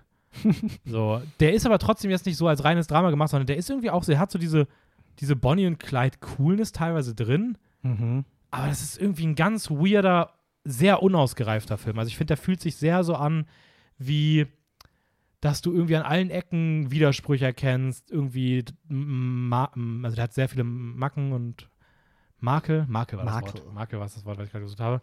Und ja, also, weiß ich nicht, mir, mir hat er auch nicht so richtig zugesagt. So. Also ich finde, man merkt schon irgendwie so in den früheren Jahren, dass das irgendwie alles noch so ein bisschen. Ich glaube auch früher war die Provokation mehr im Vordergrund. Ich finde es, glaube ich, jetzt, kann ich schon mal sagen, ich glaube, ich finde es jetzt spannender, wo die Provokation mehr in den Hintergrund rückt Mhm. rückt ähm, und es mehr wirklich dann um tiefere Sachen geht. Aber ähm, ja, im folgenden Jahr kam dann so ein bisschen die Ära der, ähm, zumindest der erste Film der New French Sensibility, den wir auch, also wenn wir diesen Begriff durchsetzen, dann ist das der Begründer davon. Der liegt Ja. nämlich, der Begründer liegt in der New French Extremity bei Le Pornograph, der dann aber auch gleichzeitig New French, eigentlich New French Sensibility ist, weil er geht sensibel mit dieser Randgruppe von Menschen Mhm. um und blickt auf deren traurigen Alltag als sehr beruhigtes Drama. Kann man doch sagen, oder? Ja, voll. Ich finde, der ist ein totaler Ausreißer irgendwie im Vergleich zu den ganzen anderen Filmen, Mhm. wo die ja wirklich, also das Extremste, was man irgendwie in äh, Le Pornograph sieht, ist quasi, wie man unsimulierten Sex vor der Kamera hat. Also wie ein Porno gedreht wird, Ja, basically. für so, das Gefühl auch nur so für zwei Minuten zu sehen. Ja, ganz am Anfang irgendwann Also, so und das war's ja. dann. Und danach siehst du einfach einen alten Mann durch die Stadt laufen. Jetzt. Also es ist, ist äh, zur Handlung selber ist ein äh, Pornoregisseur quasi, der in den 70ern anscheinend übelst cool war oder sehr viele krasse Filme gedreht hat, die aber auch noch einen künstlerischen Anspruch hatten. Und jetzt, wahrscheinlich so in den 2000ern, sagt er 20 Jahre später. Also, 20 Jahre, ja, dann sind es also, in den 90ern. Ja, genau, so irgendwie 90er. Circa in den 90ern plus minus. Ähm, sagt er dann, ey, ich brauche Geld. also drehe ich jetzt wieder weiter Pornofilme. Allerdings kommt er da ein bisschen immer auf diese, ja, dieses Wechselspiel mit den Produzenten, weil die nicht so viel Geld geben wollen, beziehungsweise halt quasi seinen künstlerischen Anspruch nicht so cool finden, etc., etc., etc. Und es ist ein sehr langsamer Film. Ja, und es gibt nichts Witzigeres zu sehen, als wie dieser Mann, der irgendwie mal ein Star in der Branche war, einfach ein 20 Jahre später an diesem Set sitzt und einfach gar nicht reinpasst und einfach resigniert da sitzt und sich denkt, was mache ich hier eigentlich gerade? Ich, Also- find, ich fand auch der Hauptdarsteller sah aus wie ähm, Tommy Wiseau aus The Room. Actually. Ja, aber so als französischer Weinbauer. Ja, genau. So, Also, ähm, ich sehe den auch mit so einer Schirmmütze irgendwie durch so Felder gehen. Mit so einem Uh, Polohemd, oh. was, sehr, was so sehr, auf sehr, sehr eng in der Hose gesteckt ist. So. Also, ähm, ja, nee, also ich muss sagen, ich fand den tatsächlich, war so ein Film, den ich besser fand, als wir in der Uni dann noch angefangen rüber zu reden. Weil ich schon das Gefühl habe, wenn man den, den muss man so richtig als Comedy sehen. ja, ja. Und, So. Aber der ist halt so trocken inszeniert, dass du es, glaube ich, bei einer Erstsichtung nicht als Comedy wahrnimmst. Ja, der ist auch bei Letterboxd nicht als Komödie eingetragen. Aber ich finde, das, ist eine- das ist eine Komödie. Also, ähm, und dann ist der irgendwie witzig. Also, ich weiß nicht, ich, äh, es ist kein krass guter Film, aber ich, ich mochte den irgendwie. Also, es war ein schöner, schöner Watch. Aber ich finde auch, das ist so der erste Film, der dann auch mal so betont, wenn wir jetzt zu dieser Reihe durchgehen, so, wo man dann merkt, dass irgendwie schon so jegliches, jegliches Thema und jegliche Form irgendwie was so mit Sexualität zu tun hat oder auch mit Sex an sich zu tun hat. In dem Fall ist es halt durch die Pornobranche, dass auch sowas irgendwie bei New French Extremity auch immer wiederkehrend irgendwie drin ist. Also wahrscheinlich auch, weil es natürlich wieder zu dieser Körperlichkeit gut passt. Aber es dreht sich schon auch oft um, dass das, äh, um, um irgendwelche Themen, wo diese Themen auch mit dabei sind. Mhm. So, ich würde fast sogar sagen, dass das fast bei allen Filmen irgendwo drin ist. Also ich würde von unserer Auswahl tatsächlich alle. Wobei bei einem finde ich es nicht so krass. Ja, ich habe auch so ein, zwei, wo ich sagen würde, dass So. es ein bisschen, dass man es Also wo es auf vorkommt, zum Beispiel, ich denke, Frontiers kommt zwar, spielt es eine Rolle, aber jetzt nicht so im Mittelpunkt.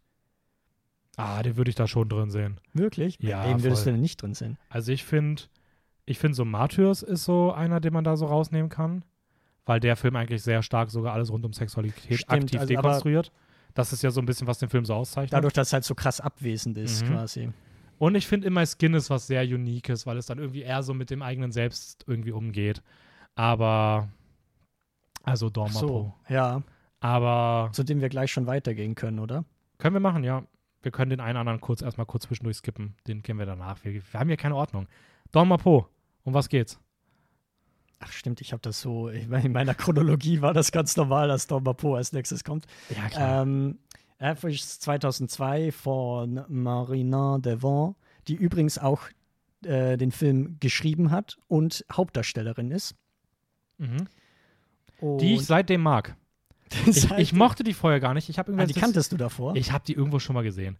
Und dann dachte ich mir so, ach, gar keinen Bock auf irgendwie einen Film von der. Und äh, ich fand den dann aber tatsächlich, ich, also, unabhängig davon, wie ich den Film fand, ich fand sie auf jeden Fall cool. Und ihre Art, Sachen so zu machen. Und deswegen dachte ich mir, ah, Oh, okay. Eigentlich ganz sympathisch. Äh, beim Ah. Inhalt halte ich mich kurz. Es geht um Esther. Die hat einfach ein prinzipiell. Um Esther? mit- Esther. Ach, Esther. Es Esther. geht um Äste. Esther. Es geht um Bäume. Es ist ein Baumfilm. Es Ähm, Ja, wenn 20.000 man den Arten, von, als Metapher 20.000 für den Arten von Ästen. 20.000.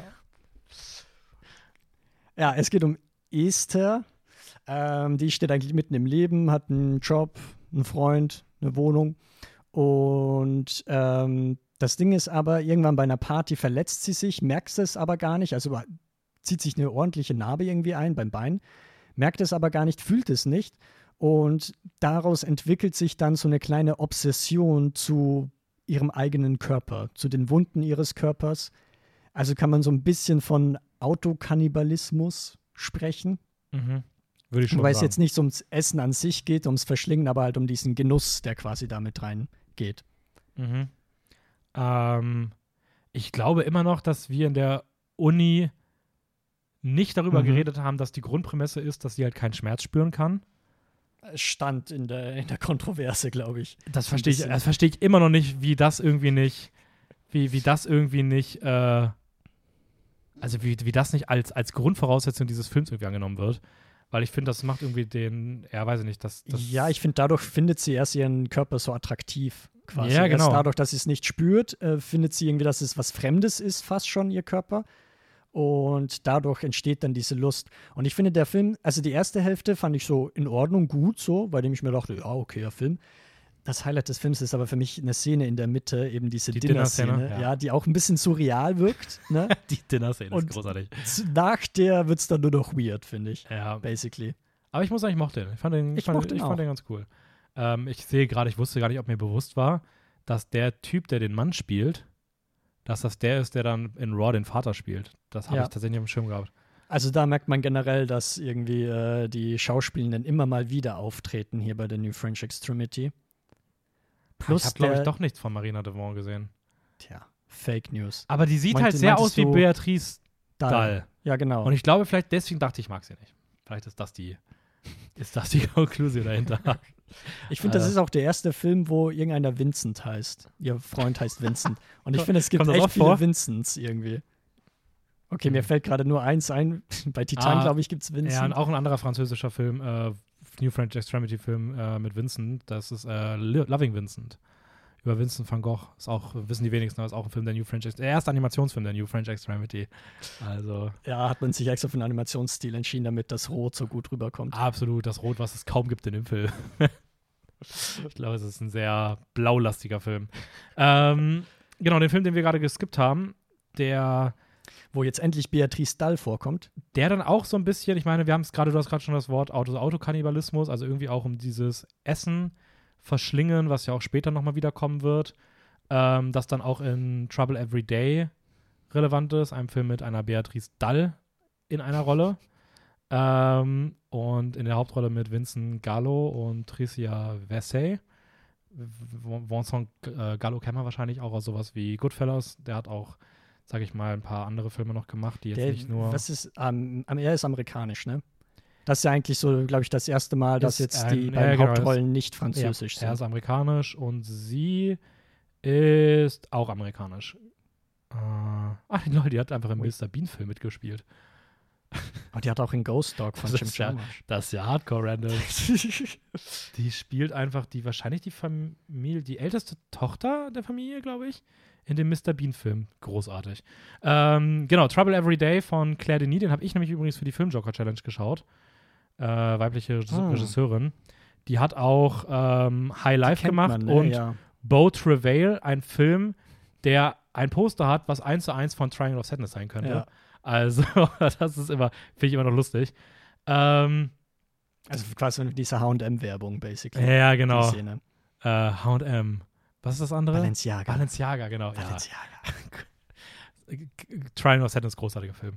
Ähm, und es geht um ein amerikanisches Paar, was nach Paris reist, um Flitterwochen, glaube ich, oder? Um, ja, so halb Flitterwochen, aber der Mann will irgendwie auch Mann so eine ja. medizinische Studie irgendwie an irgendwas drankommen und man merkt schon, es geht um, die scheinen irgendwie nicht ganz normal zu sein. Ich finde, das deutet der Film auch schon sehr früh an, dass da so eine, ich sag's jetzt einfach mal, weil ich finde, das kann man schon mal reinwerfen, dass da may, oder? ja, ja, mach. Dass da maybe auch irgendwas so rund um so Vampirismus vielleicht mitschwingt. Ja, Ähm, ja. Wobei ich ganz ehrlich sagen muss, Ob das wirklich das ist, ne, das möchten wir jetzt nicht verantworten. Aber, oder was wolltest du sagen? wir legen eine Fährte, aber vielleicht ist sie komplett falsch. Who knows? Einfach mal so ein Thema, einfach so? U-Boote, oder? Aber ob es wirklich U-Boote sind, das könnt ihr dann rausfinden. Ach. Nee, was wolltest du denn sagen? Äh, ah ja, das mit den Vampiren. Weil ich habe das dann an, im Nachhinein, als ich den Film gesehen habe und ein bisschen so Kommentare und Theorien irgendwie gelesen habe, kam dieses Vampirismus mit rein. Aber ich muss ganz ehrlich sagen, bei meiner Erstsichtung habe ich überhaupt nicht an Vampirismus gedacht. Ich habe tatsächlich Also nur- schon nur in im. Flugzeug in der ersten Szene am Vampirismus gedacht. Echt? Ja, Hast weil du Blood irgendwie. Red Sky gesehen? Bitte? Blood Red Sky Ja, den gesehen? habe ich gesehen. Ja, deswegen. Ja, genau, das ist Scheißfilm. ähm, nee, aber einfach, keine Ahnung, ich fand die Art und Weise, wie irgendwie so gefilmt wurde, Flugzeug, Blick raus, Sonne, Medikament nehmen. War für mich irgendwie so, okay, Medikament wegen irgendwas mit Sonne, Vampirismus. Damit man nicht Va- glitzert. Vampir. Ja. Damit man nicht glitzert. Die Anti-Glitzer-Creme. Man kennt es aus Twilight. Verstehe ich nie, dass die da, finde ich, irgendwas erfunden haben. Also in Twilight. Ich meine, es gibt ja anscheinend so Ach viele so, Vampire, so die haben ja auch ja, noch irgendwie in Venedig oder dann so. da irgendwie welche. Also die Mhm. hätten doch einfach eine Creme erfinden können, die irgendwie so Glitzer verhindert. So. Tja, Also, Edward, Ed, Edward hätte so ein Entrepreneur sein können. So, einfach ja, so. vor allem, wenn nicht so ewig leben, also da kann man schon irgendwie in der Forschung ja, voll. wenigstens ein Zehntel des Lebens oder so in Forschung Deren investieren. einzige Lösung ist, so, wir ziehen in das Dorf, wo es die ganze Zeit regnet und leben dann trotzdem noch irgendwie abgeschottet im Wald. Hä? Also, wa- warum machst du denn beides? Warum lebst du denn noch abgeschottet im Wald, wenn du schon in der Stadt bist, wo es die ganze Zeit regnet? Wenn du dann leb halt in der Wohnung, kannst auch drinnen bleiben, musst dafür nicht im Wald gehen. So. Ja, ja, Safety first. Also, keine Ahnung. Ist es auch nicht eigentlich viel smarter, dann irgendwie nach Finnland zu ziehen, wo so, so drei Stunden Sonne am Tag ist? Also, ich habe das Gefühl, dass so, Ja. warum bleiben die denn in Amerika? Also, das ist auch irgendwie, gibt gar Oder keinen London. Einfach nach London ziehen, da regnet es ja die ganze Zeit. Sinn. Ja, nach Schottland, so. Hier Banshees Oh, of Inisherin auf da irgendwie hin. Uh, So, aber keine Ahnung. Also ich habe das Gefühl, die bei Twilight haben das Game, der, das Vampir-Game auch noch nicht durchgespielt gehabt. Aber anyways, Travel Every Day, ja, fand den Film nicht so breit. ich finde, das ist auch noch mal so ein sehr Arthouse-lastiger Film. Ist es der arthausigste Film in unserer Auswahl? ist die Frage, ist es Arthouse einfach nur, weil es langweilig ist? Ja. Also, also ich finde, wir sollten Also- Arthouse hier nicht mit langweilig gleichsetzen. ja, das nicht, aber er ist schon Slowburner. So, und ich finde, Slowburner sind generell arthausig und ein Slowburner muss nicht zwingend bedeuten, dass er langweilig ist. In diesem Falle war es vielleicht so. Ich muss ganz ehrlich sagen, was ich übelst Probleme hatte, war der Schnitt. Mhm. Weil ich nach Oh, ja. jedem Schnitt, der gesetzt wurde, mich erstmal gefühlt 15 Minuten orientieren musste, wo eigentlich jetzt die Figuren sind. Ja, stimmt schon. Ich glaube auch, dass das so ein bisschen zu dieser Langeweile beiträgt, ne? weil du irgendwie dieses Gefühl hast, dass du irgendwie die ganze Zeit so im Kopf einfach nur so bist, so, wait, was? Warum ist denn Ja, ja. die Szene drin? Es ist halt so diffus und ich verstehe auch inhaltlich jetzt nicht, gibt es nicht so eine Legitimation, dass es so diffus ist, finde ich. Nee, nicht wirklich. Es gibt ja dann zwischendurch noch diese Nebenhandlung rund um Beatrice Dallo und diese weirde Sexszene, wo einfach auch, also diese Jugendlichen sind auch so scheiße. Also das ist, ich weiß nicht, in dem Film, das ist auch so irgendwie, die, so viele Figuren im Film sind einfach scheiße. Die sind irgendwie langweilig und verhalten sich dumm und so. Also ich meine, diese ganze Szene in der Mitte, wie die, also wie die zustande kommt, das ist so seltsam. Dass einfach diese andere Jugendliche einfach unten im Sessel so halb einschläft oder chillt oder keine Ahnung. Es ist irgendwie schon unterhaltsam, weil es so seltsam ist. Ja, aber der Film will irgendwie, ich glaube, der Film will eigentlich nicht so unterhaltsam, trashy, schlecht sein. Mhm. So, und das macht den irgendwie dann so ein bisschen unerträglich. Ja. Ist nicht der schlimmste Film von denen heute, aber ist schon Ja. irgendwie einer, wo ich sage, boah, der lohnt Aber- sich gar nicht zu sehen. Auch wo ich ein bisschen das Potenzial verschwendet sehe, weil ich finde eigentlich die Prämisse extrem interesting. So Verbindung von Wissenschaft und Vampirismus, basically. Ja, stimmt schon. Nee, das, äh, das, ich habe gerade, ich wollte gerade sagen, apropos nächster Film, apropos ähm, ähm, interessante Prämisse, irreversible. Nein, Ja, ja. Aber doch irgendwie die aber Prämisse- Ich finde die doch- Prämisse actually kommt drauf an, was man So, sagt, was die Prämisse ist. Ob man die Prämisse sagt, dass es die, die Szene in der Mitte ist oder Ja. ob, Die es die, quasi. ob es die Struktur des, des Films ist, sage ich mal so. Ähm, aber ja, ich würde trotzdem mal weitergehen, ähm, damit wir mal zu was Gutem kommen. Aber auch zu einem der wahrscheinlich schwerst auszuhaltendsten Filme, über die wir heute reden, weil ich kenne tatsächlich sehr viele, die diesen Film abgebrochen haben. Verständlich, muss ich sagen. Ähm, ich wir sind wieder back to Gaspar Noé ähm, und sind bei Irreversible. Ich glaube, es ist ein kontroversester Film. Kann man das sagen? Ja. Ähm, auf jeden Fall. Äh, oder? Ja, doch, welcher denn sonst? Also auf jeden Fall mit Abstand. Also, das ist der einzige Film, von dem man irgendwie auch was davor schon gehört hat. Zumindest war es bei mir so der Fall. ja, also ich glaube, also ich glaube, in Sachen Tabubrüche ist vielleicht Love auch noch ziemlich stark, weil der Mhm. halt einfach gefühlt 55 Minuten unsimulierte Sexszenen hat. Mit allem drum und dran. Der hat ihn ja sogar in 3D ins Kino gebracht. Aber Oh da ist es halt so trotzdem, ich denke ich mir halt so, ja, okay, da ist es einfach so, es ist halt ungewohnt, sowas in einem Spielfilm zu sehen. Aber hier ist es halt wirklich teilweise hart. Und ich würde auch sagen, da kann man auch mal rüber reden, was, also ich glaube, entweder die meisten Leute, die mich sich mit dem Film beschäftigen, wissen eh, was Ja, ich das glaube, das kann man Kontroverse daran ist. spoilern, in Anführungszeichen. Und ich würde sogar fast sagen, das ist sowas, wo ich sage, das ist so präsent in dem Film und der Film gibt so wenig ähm, Entlastung, dass das so einer ist, wo ich sogar so Triggerwarnungen zu diesem Thema voll verstehen kann. So.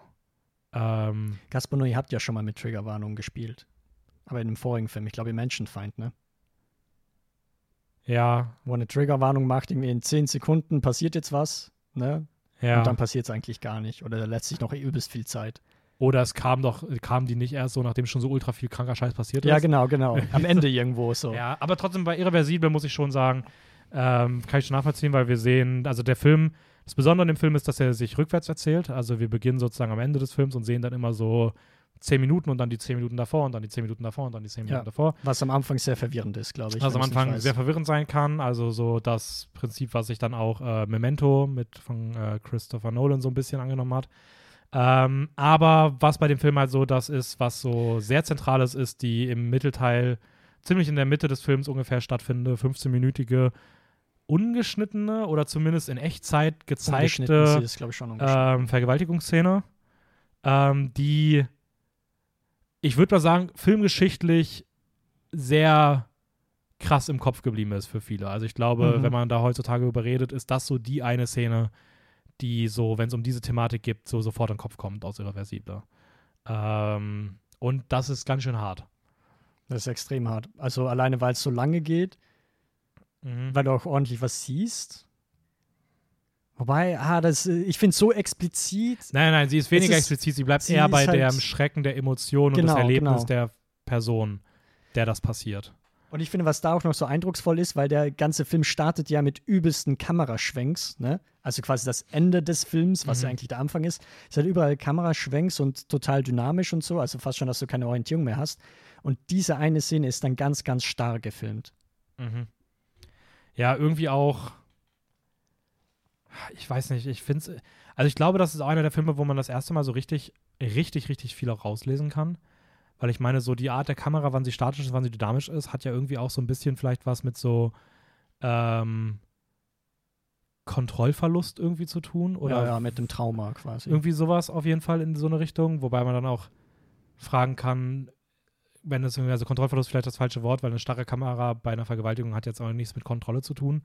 Aber du hast irgendwie auch nicht die Möglichkeit in dem Moment auf Kontrollverlust so, also um dich irgendwie so Kontrollverlust ist ja immer irgendwie sowas von auch treiben lassen, weil du bist ja im Moment irgendwie auch sehr starr in der, mhm. in der Situation drin, wie sie dein Gegenüber halt, der Täter in dem Falle, ähm, ja, die aufzwängt so und irgendwie ist das von der Kamerawahl an der Stelle irgendwie auch schon sehr smart dann teilweise gemacht. Also ich habe auch mal irgendwo gelesen, dass er halt auch äh, sich für die gesamte Szene, glaube ich, mit der Kamera auf den Boden gelegt hat, um halt so und auch keine Schnitte setzen wollte, nichts anderes machen wollte, um halt so so authentisch wie möglich und so undramatisiert wie möglich einfach nur das abzubilden ähm, und versuchen, diesen Schrecken so eines Erlebnisses irgendwie auf, also das auf Kamera irgendwie einzufangen und dem Thema irgendwie auch gerecht zu werden, ohne das irgendwie durch die Mittel des Films zu sehr aufzubauschen oder ähm, ja, zu verfremden. Mhm. Ähm, ja, keine Ahnung. Ist ein, was, wie, wie stehst du allgemein zu dem Film?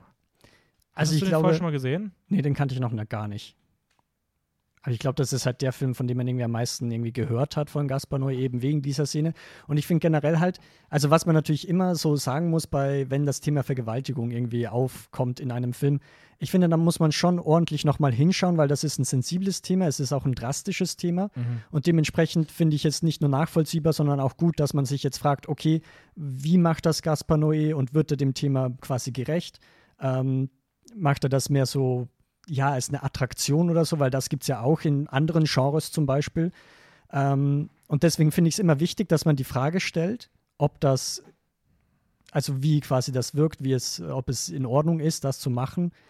Ähm, das mal vorneweg gesagt zu haben, aber ich finde eben, dass diese komplette Drastik dieser Szene sich komplett auch, auch auf den Zuschauenden, die Zuschauende überträgt.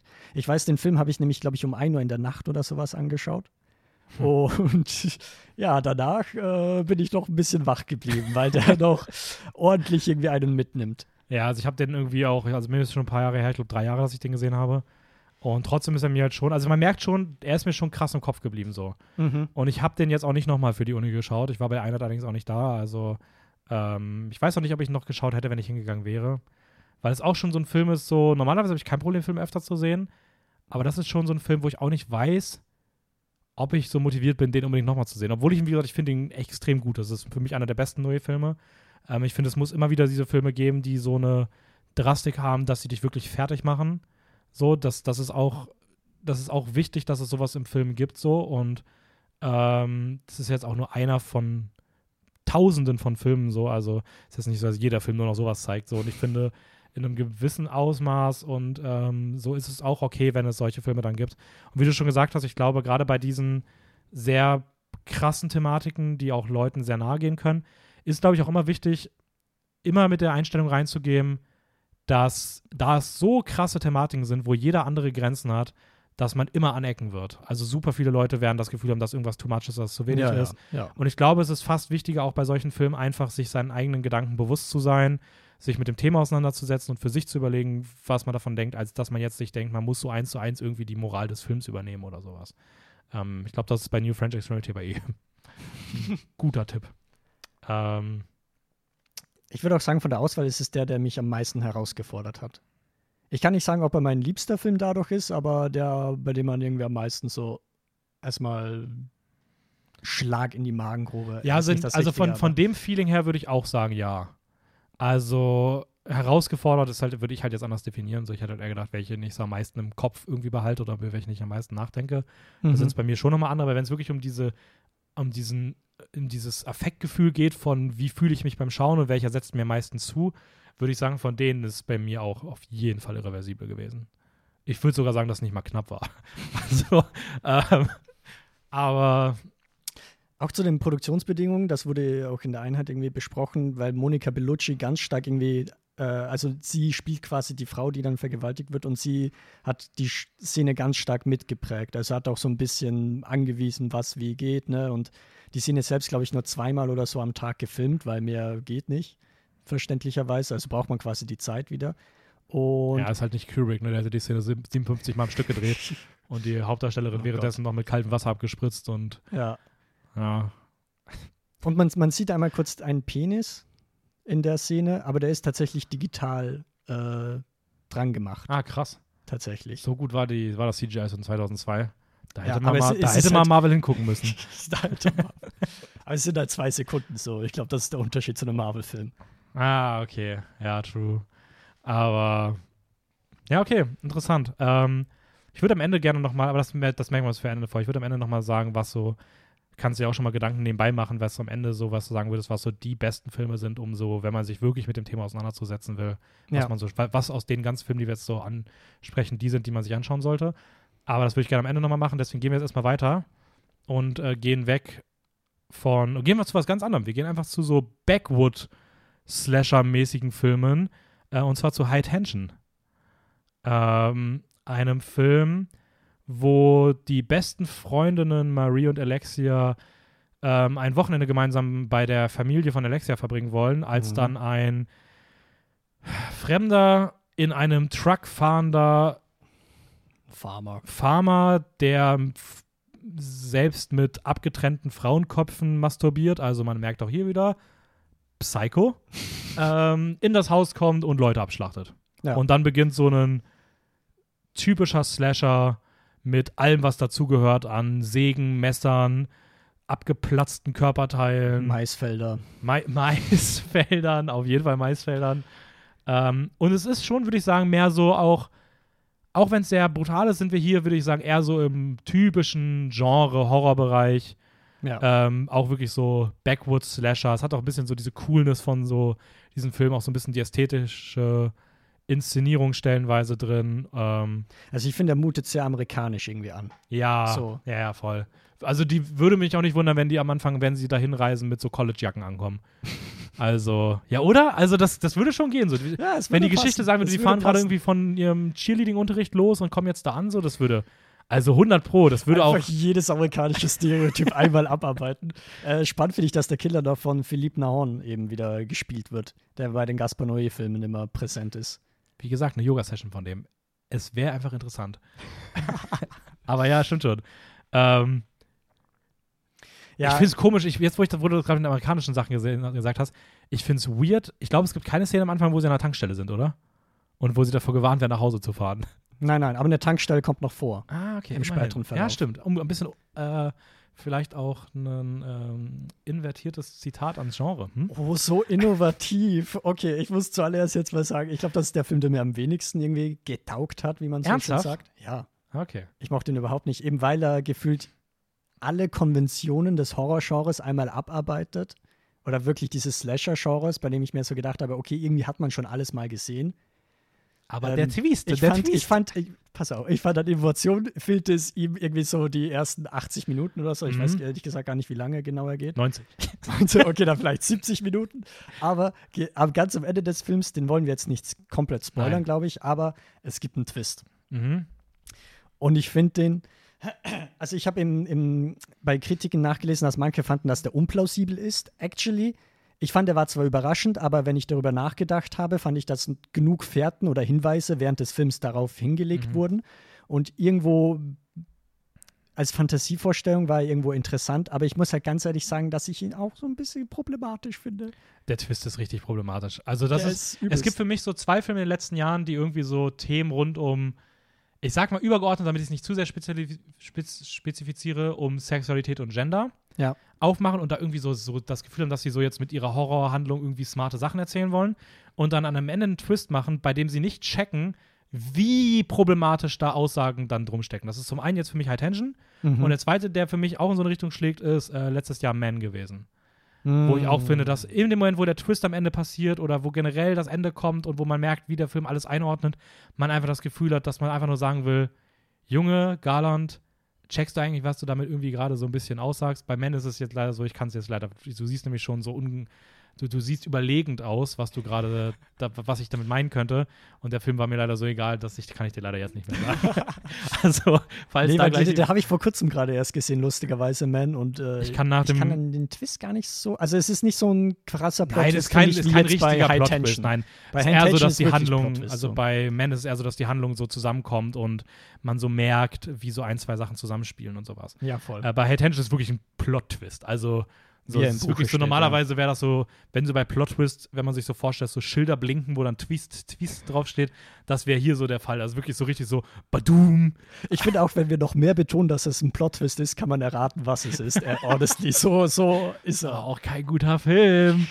ähm, dann schaut euch lieber von Alexandre Aya äh, Oxygen oder Crawl an. Die sind beide richtig cool.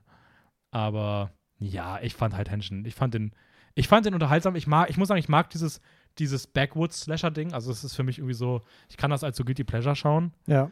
Ähm, und ich fand auch die beiden Hauptdarstellerinnen cool. Lol, die heißt ja einfach Maiwen. Was ist das für ein lustiger Name? Einfach so ohne Vor- und Nachnamen, einfach so als Künstlernamen. Maiwen. Und Die auch mit so, mit so zwei Punkten auf dem I. Da weiß ich nie, Ja, wie das ja, ausspricht. ja, ja, ja. Maiwen?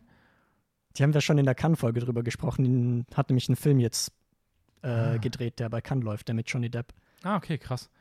Dann hört euch das an. Der richtig schlecht vielleicht, vielleicht sagen die da noch mehr zu. Aber ähm, ja, äh, ich fand ihn ganz unterhaltsam. Aber mehr auch nicht. Ja. Für mich der schlechteste Film, wo wir jetzt gerade bei deinem waren, den du richtig scheiße fandst, äh, ist für mich auf jeden Fall mit Abstand Frontiers. Ah, okay, meine Chronologie ist wieder falsch. ich war kurz so, what? Nein, nein, nein, ist für mich Frontiers. Ähm, von Xavier, Chance, Gens. äh, Xavier Gens, man kennt ihn. Äh, Xavier Jean, irgendwie sowas. Ja, um was geht's da? der ist in Dünkirchen geboren. Das ist mir. Das finde ich cool. Da der Typ keine guten Filme macht, meiner Meinung nach ist mir das sehr egal.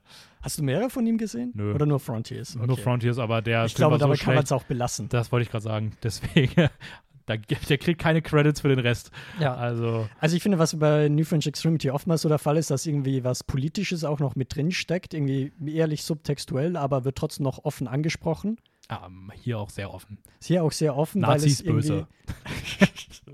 Naja, es geht irgendwie in Paris, ist so eine Wahl zwischen einem sehr faschistischen und einem sehr äh, konservativen Präsidenten und weil da so viel Tohuwabohu ist, basically auch gutes Wort, ähm, entscheidet sich eine Gruppe von jungen äh, Kriminellen quasi die Chance zu ergreifen und mit ganz viel Geld irgendwie äh, an die Grenze abzuhauen. Aus Frankreich nach Belgien oder die Niederlande. Eins Niederlande. von beiden. Niederlande. Ja. Niederlande. Irgendwie hat in der Uni einen Witz gemacht, dass sie smoken würden. Und das hat irgendwas mit Niederlande. also, das ist der einzige Grund, warum ich mir Niederlande, aber ge- eigentlich. deswegen ich mir. Niederlande gemerkt habe. Äh, Jedenfalls müssen sie dann halt an die Grenze, müssen sich aber noch irgendwie so treffen, weil währenddessen irgendwie auch ein paar Probleme entstanden sind und äh, gehen in ein Hotel von einem bäuerliche, einem bäuerlichen Haus mit einer sehr bäuerlichen Familie, könnte man sagen. Und guess what? Es sind halt Neonazis. aber guck mal, das meine ich auch schon so. So, warum ist denn dieses, dieses soziale Thema in, pa in Paris irgendwie relevant für diesen Film? Wenn du danach aufs Land fährst, wo Neonazis sind. Du musst ja dann nicht irgendwie, also, ja, was soll das jetzt aussagen? Okay, politische Situation. Ja, halt, das Faschisten Neonazis gefährlich. Neonazis sind immer gefährlich. So, also ja, aber das, also das hättest du ja auch, hätte ja auch gereicht, wenn sie einfach nur dahin fahren. Da hättest du genau, da hättest du ja auch nicht gesagt, so, okay, so ist, Ja, sind, jetzt, Ne- sind, jetzt, sind jetzt Faschisten problematisch so? Der Film hat das gar nicht für mich einsortiert. ich weiß ja gar nicht, was um die Politik steht. Ja, nee, sind halt. Ja, ja, ja. Das Ding ist, ich kann es irgendwie nachvollziehen, dass sie es gemacht haben, weil wenn man momentan auch auf die politische Dimension in Deutschland, Österreich schaut, kann ich es nachvollziehen, dass man es macht. Aber halt der Film selber ist halt sehr platt. So, das war die Message in Anführungszeichen, die halt dahinter steckt. Ich hasse diesen Film. Ja, ich das hasse, ihn- ich hasse ich ihn abgrundtief. Ich finde den so scheiße. Ich weiß auch nicht warum, aber mich macht alles, dieser Film hat mich richtig wütend gemacht. Weil es, es gibt so, okay, das, ich spoil jetzt ein paar Sachen. Ja, das keine, in keine ganz relevanten. Ist Es gibt so eine Szene, wo die sitzen da bei dieser Familie, die so ultra shady schon wirkt, die sie vor zwei Minuten getroffen hat, wo alles dran irgendwie schon so nach Red Flag schreit. Und dann kommt dieser eine Typ wieder, der sieht dann irgendwie was, dass, dass, sie, dass da ganz große Scheiße am Laufen ist, kommt wieder reingerannt und sagt zu, dem, zu, der, zu der Protagonistin, äh, Jasmine, sagt er, yo, wir müssen sofort hier weg. Und sie ist so, hä, warum, hä, na, was denn los? Und ich denke mir so, ja, wenn, wenn ihr dabei fremd seid, die schon shady wirken und deiner, dein Kumpel kommt rein und sagt, wir müssen sofort hier los, dann renn weg. Die wären wahrscheinlich eh nicht weggekommen, aber dieses ganze Figurenverhalten hat mich so getriggert. Ja. Dann hast du irgendwie später diese Szene, wo sie sich in dem Stall irgendwie losreißt und sich einfach unter diesem Gitter durchbuddelt, wo ich mir denke, so, Mädel, kletter halt oben rüber. Es gibt sogar einen Shot, wo du siehst, dass, dass sie oben rüber gehen könnten, aber sie haben es halt so gefilmt, dass man das eigentlich nicht so richtig sieht, aber man sieht es halt einmal. Und Aber ich mochte die Szene, wo sie unter und unten bettelt. Ich fand, Ja, die war schon sehr ekelhaft. ja, das schon, aber es ist so, Aber auch mega unnötig mit der Charakterentwicklung, die die quasi die Ex-Freunde irgendwie haben. Das habe ich auch nicht verstanden. Also warum muss da nochmal eine romantische Beziehung in Anführungszeichen mit rein? Also die war so reingedrückt. ja, ich weiß auch nicht, ich finde, also ich muss sagen, ich hatte das, meine meisten Probleme hatte ich mit der Protagonistin. Weil ich finde, solche Filme, wenn sie die Protagonistin durch die, so durch die Hölle schicken und sie dabei auch so dumm wirken lassen wie sie, weil die ist wirklich hardcore dumm den ganzen Film über. Und ab irgendeinem Punkt zittert, zappelt und zittert die sich auch nur noch voran. Die steigt auch, steigt die noch ins Auto und also es ist alles so dumm, was die macht. Aber der Film gibt nicht einen Moment, um ihr das irgendwie aufzuwiegen, wo sie irgendwie mal so, keine Ahnung, so Momente hat, wo du denkst so, ah, okay, jetzt ist sie angekommen. So, es gibt einmal so einen Moment, wo sie sich ein bisschen aufbäumt, aber in der nächsten Szene verhält sie sich wieder scheiße. Und das geht in den ganzen Film so. Und du sitzt einfach nur und denkst dir so, oh, du, du triffst auch nur Fehlentscheidungen. Du bist ein wandelnder, du bist ein wandelnder Try and Error. Also wirklich, das ist, es ist so anstrengend zum Zuschauen. Ähm, ich weiß nicht, ich fand den, ich fand den richtig scheiße. Mhm. Ich meine, ich habe den jetzt vor kurzem nochmal extra geschaut wegen dieser Podcast-Folge und ich wusste nur, dass Dennis den extrem kacke findet.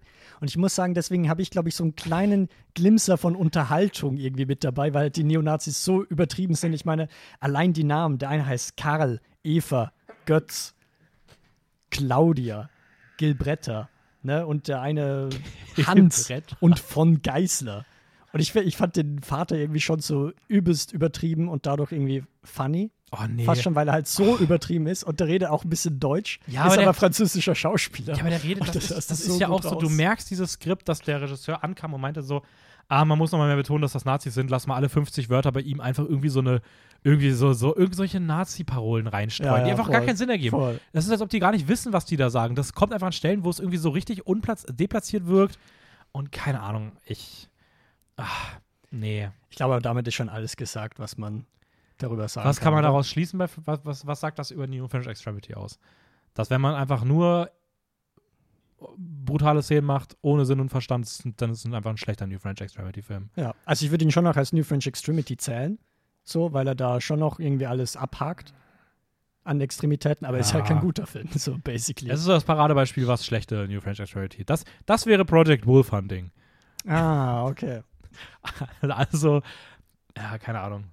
Und dann kommen wir ab jetzt zu den, äh, zu den besseren Filmen nur noch. Meiner Meinung nach. Mhm. Und äh, starten wir bei, Von bei äh, Alin, Lin, wie heißt der im Original? L'Interieur? Interieur. à l'intérieur, Inside, mit ähm, Beatrice Dallen, der äh, präsenten Rolle. In der Rolle der La Femme. der La, La Femme. La Femme. La Femme. Um was geht's denn dort in diesem Film? Oder muss ich das jetzt zusammenfassen? Es geht um eine schwangere Frau. Okay, cool. Äh, that's basically it. Äh, nee, und die ist basically zu Hause. mhm. Ist auch ein bisschen von der Familie so ein distanziert. Gibt es einen Vater? Ich kann mich gerade gar nicht erinnern an den Vater. Es gibt Also am Anfang einen Autounfall und ein Vater stirbt. Stimmt, ah, der Vater stirbt am Anfang. Ja. Ja, und deswegen, äh, eines Nachts ist sie halt zu Hause, wie man das halt normalerweise macht, wenn man eine Wohnung hat.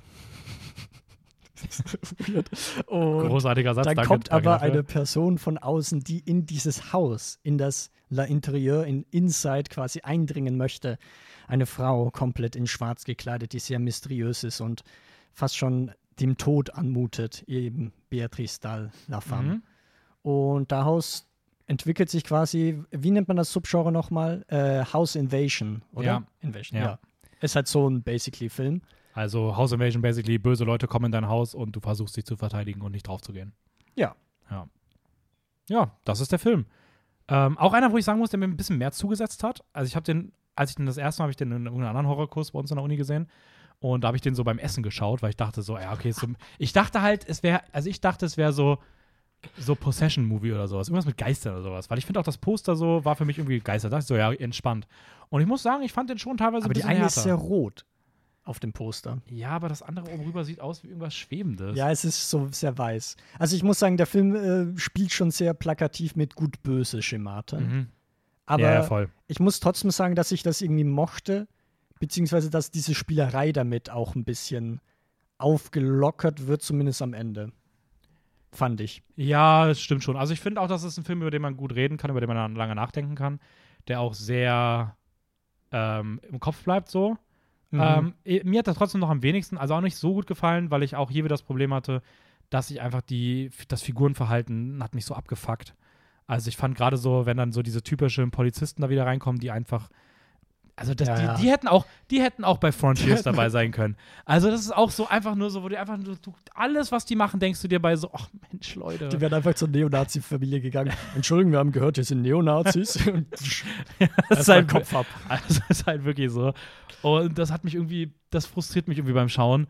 Ähm, aber an sich ist schon ein ganz cooler Film so. Ja, voll. Also ich kann das nachvollziehen. Ich weiß nicht, irgendwie in dem Moment hat es mich gar nicht mal so sehr gestört, dass die Figuren ein bisschen dämlich agieren. Keine Ahnung, weil ich fand, dass es da irgendwie. Da hat sich irgendwie dieser Extremfall von, da ist jetzt irgendwie so eine Frau, die auch irgendwie übernatürliche Züge hat, äh, dass mich das so sehr irgendwie verwirrt hat, dass ich das halbwegs nachvollziehen konnte. Aber bei dem muss ich jetzt auch sagen, dass mir irgendwie so der Subtext mit quasi auch diesem Inside, was ist drin, was ist draußen, was wird als fremd wahrgenommen, was nicht, dass ich das einfach ein bisschen interessant fand. Plus halt nochmal Schwangerschaft, was ehrlich gesagt auch kein Kernthema von New French Extremity ist, aber auch immer mal wieder öfters vorkommt. Ja, wobei ich sagen muss, bei dem Subtext mit diesem Innen- und Außen gelegenen, ich, also ich, ich sehe natürlich, dass es in dem Film irgendwie drin ist, aber ich bin ehrlich, dass ich sagen würde, ich finde das Thema an sich interessanter, Ja. um darüber zu reden, aber jetzt nicht, um anhand des Films darüber zu reden. Also ich finde, der Film hat das so. Der hat das zwar irgendwo drin, aber der hat das jetzt nicht so krass drin, dass ich irgendwie das Gefühl habe, dass der Film da so viel zu beiträgt. ja, das außer stimmt. irgendwie das Thema aufzumachen. So. Ja, ja, er hat es auch manchmal plakativ drin, weil ich glaube, es gibt wird sehr oft irgendwie das ganze Thema, das politische Thema in Ja, Radiosendungen ja, so voll, kurz mit diesen ganzen ähm, Aufständen wieder. So ich, das, so, ich glaube auch New French Externity auch so wieder, was wir, was wir auf die Liste schreiben können, was oft drin vorkommt, sind so ähm, Aufstände in, in, in, in Paris oder Aufstände Ja, in ja. Frankreich. Aber ist- das, das ist, gehört dann eigentlich zu Frankreich dazu, honestly. Ja. Wäre dann Les Miserables von 2018, die Wütenden, wäre das dann auch ein New French Extremity? Oder wäre das vielleicht wieder New French Sensibility? Oh, ich finde immer diese gute, diese Frage. Oh, wir haben uns da wieder eine gute Frage entwickelt. Ähm, ja, keine Ahnung, mehr habe ich, mehr hab ich zu dem auch nicht zu sagen. Ähm, dann kommt, glaube ich, so der Film, der für viele, die so sehr in der New French Extremity schon drin sind, so einer der wegweisendsten Werke war.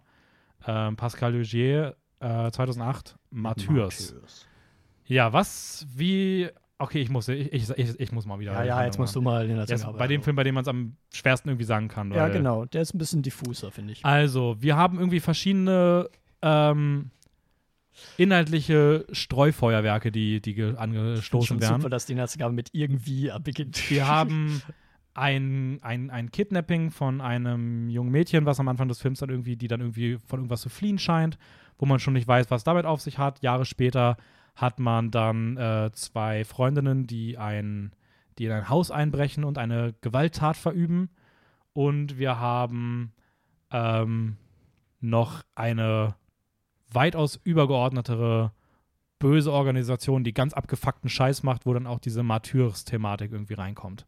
Mhm. Ähm, und du hast nach dem Film schon das Gefühl, dass du so drei Filme gesehen hast. bei ja, ja, ja, ja. Und du weißt irgendwie auch nie, was als nächstes kommt. Also ich finde, wenn hier die Twists kommen, dann ist es so wirklich so, Wow, okay, was? Hä? Okay, was passiert denn jetzt gerade? Wo sind wir jetzt hier?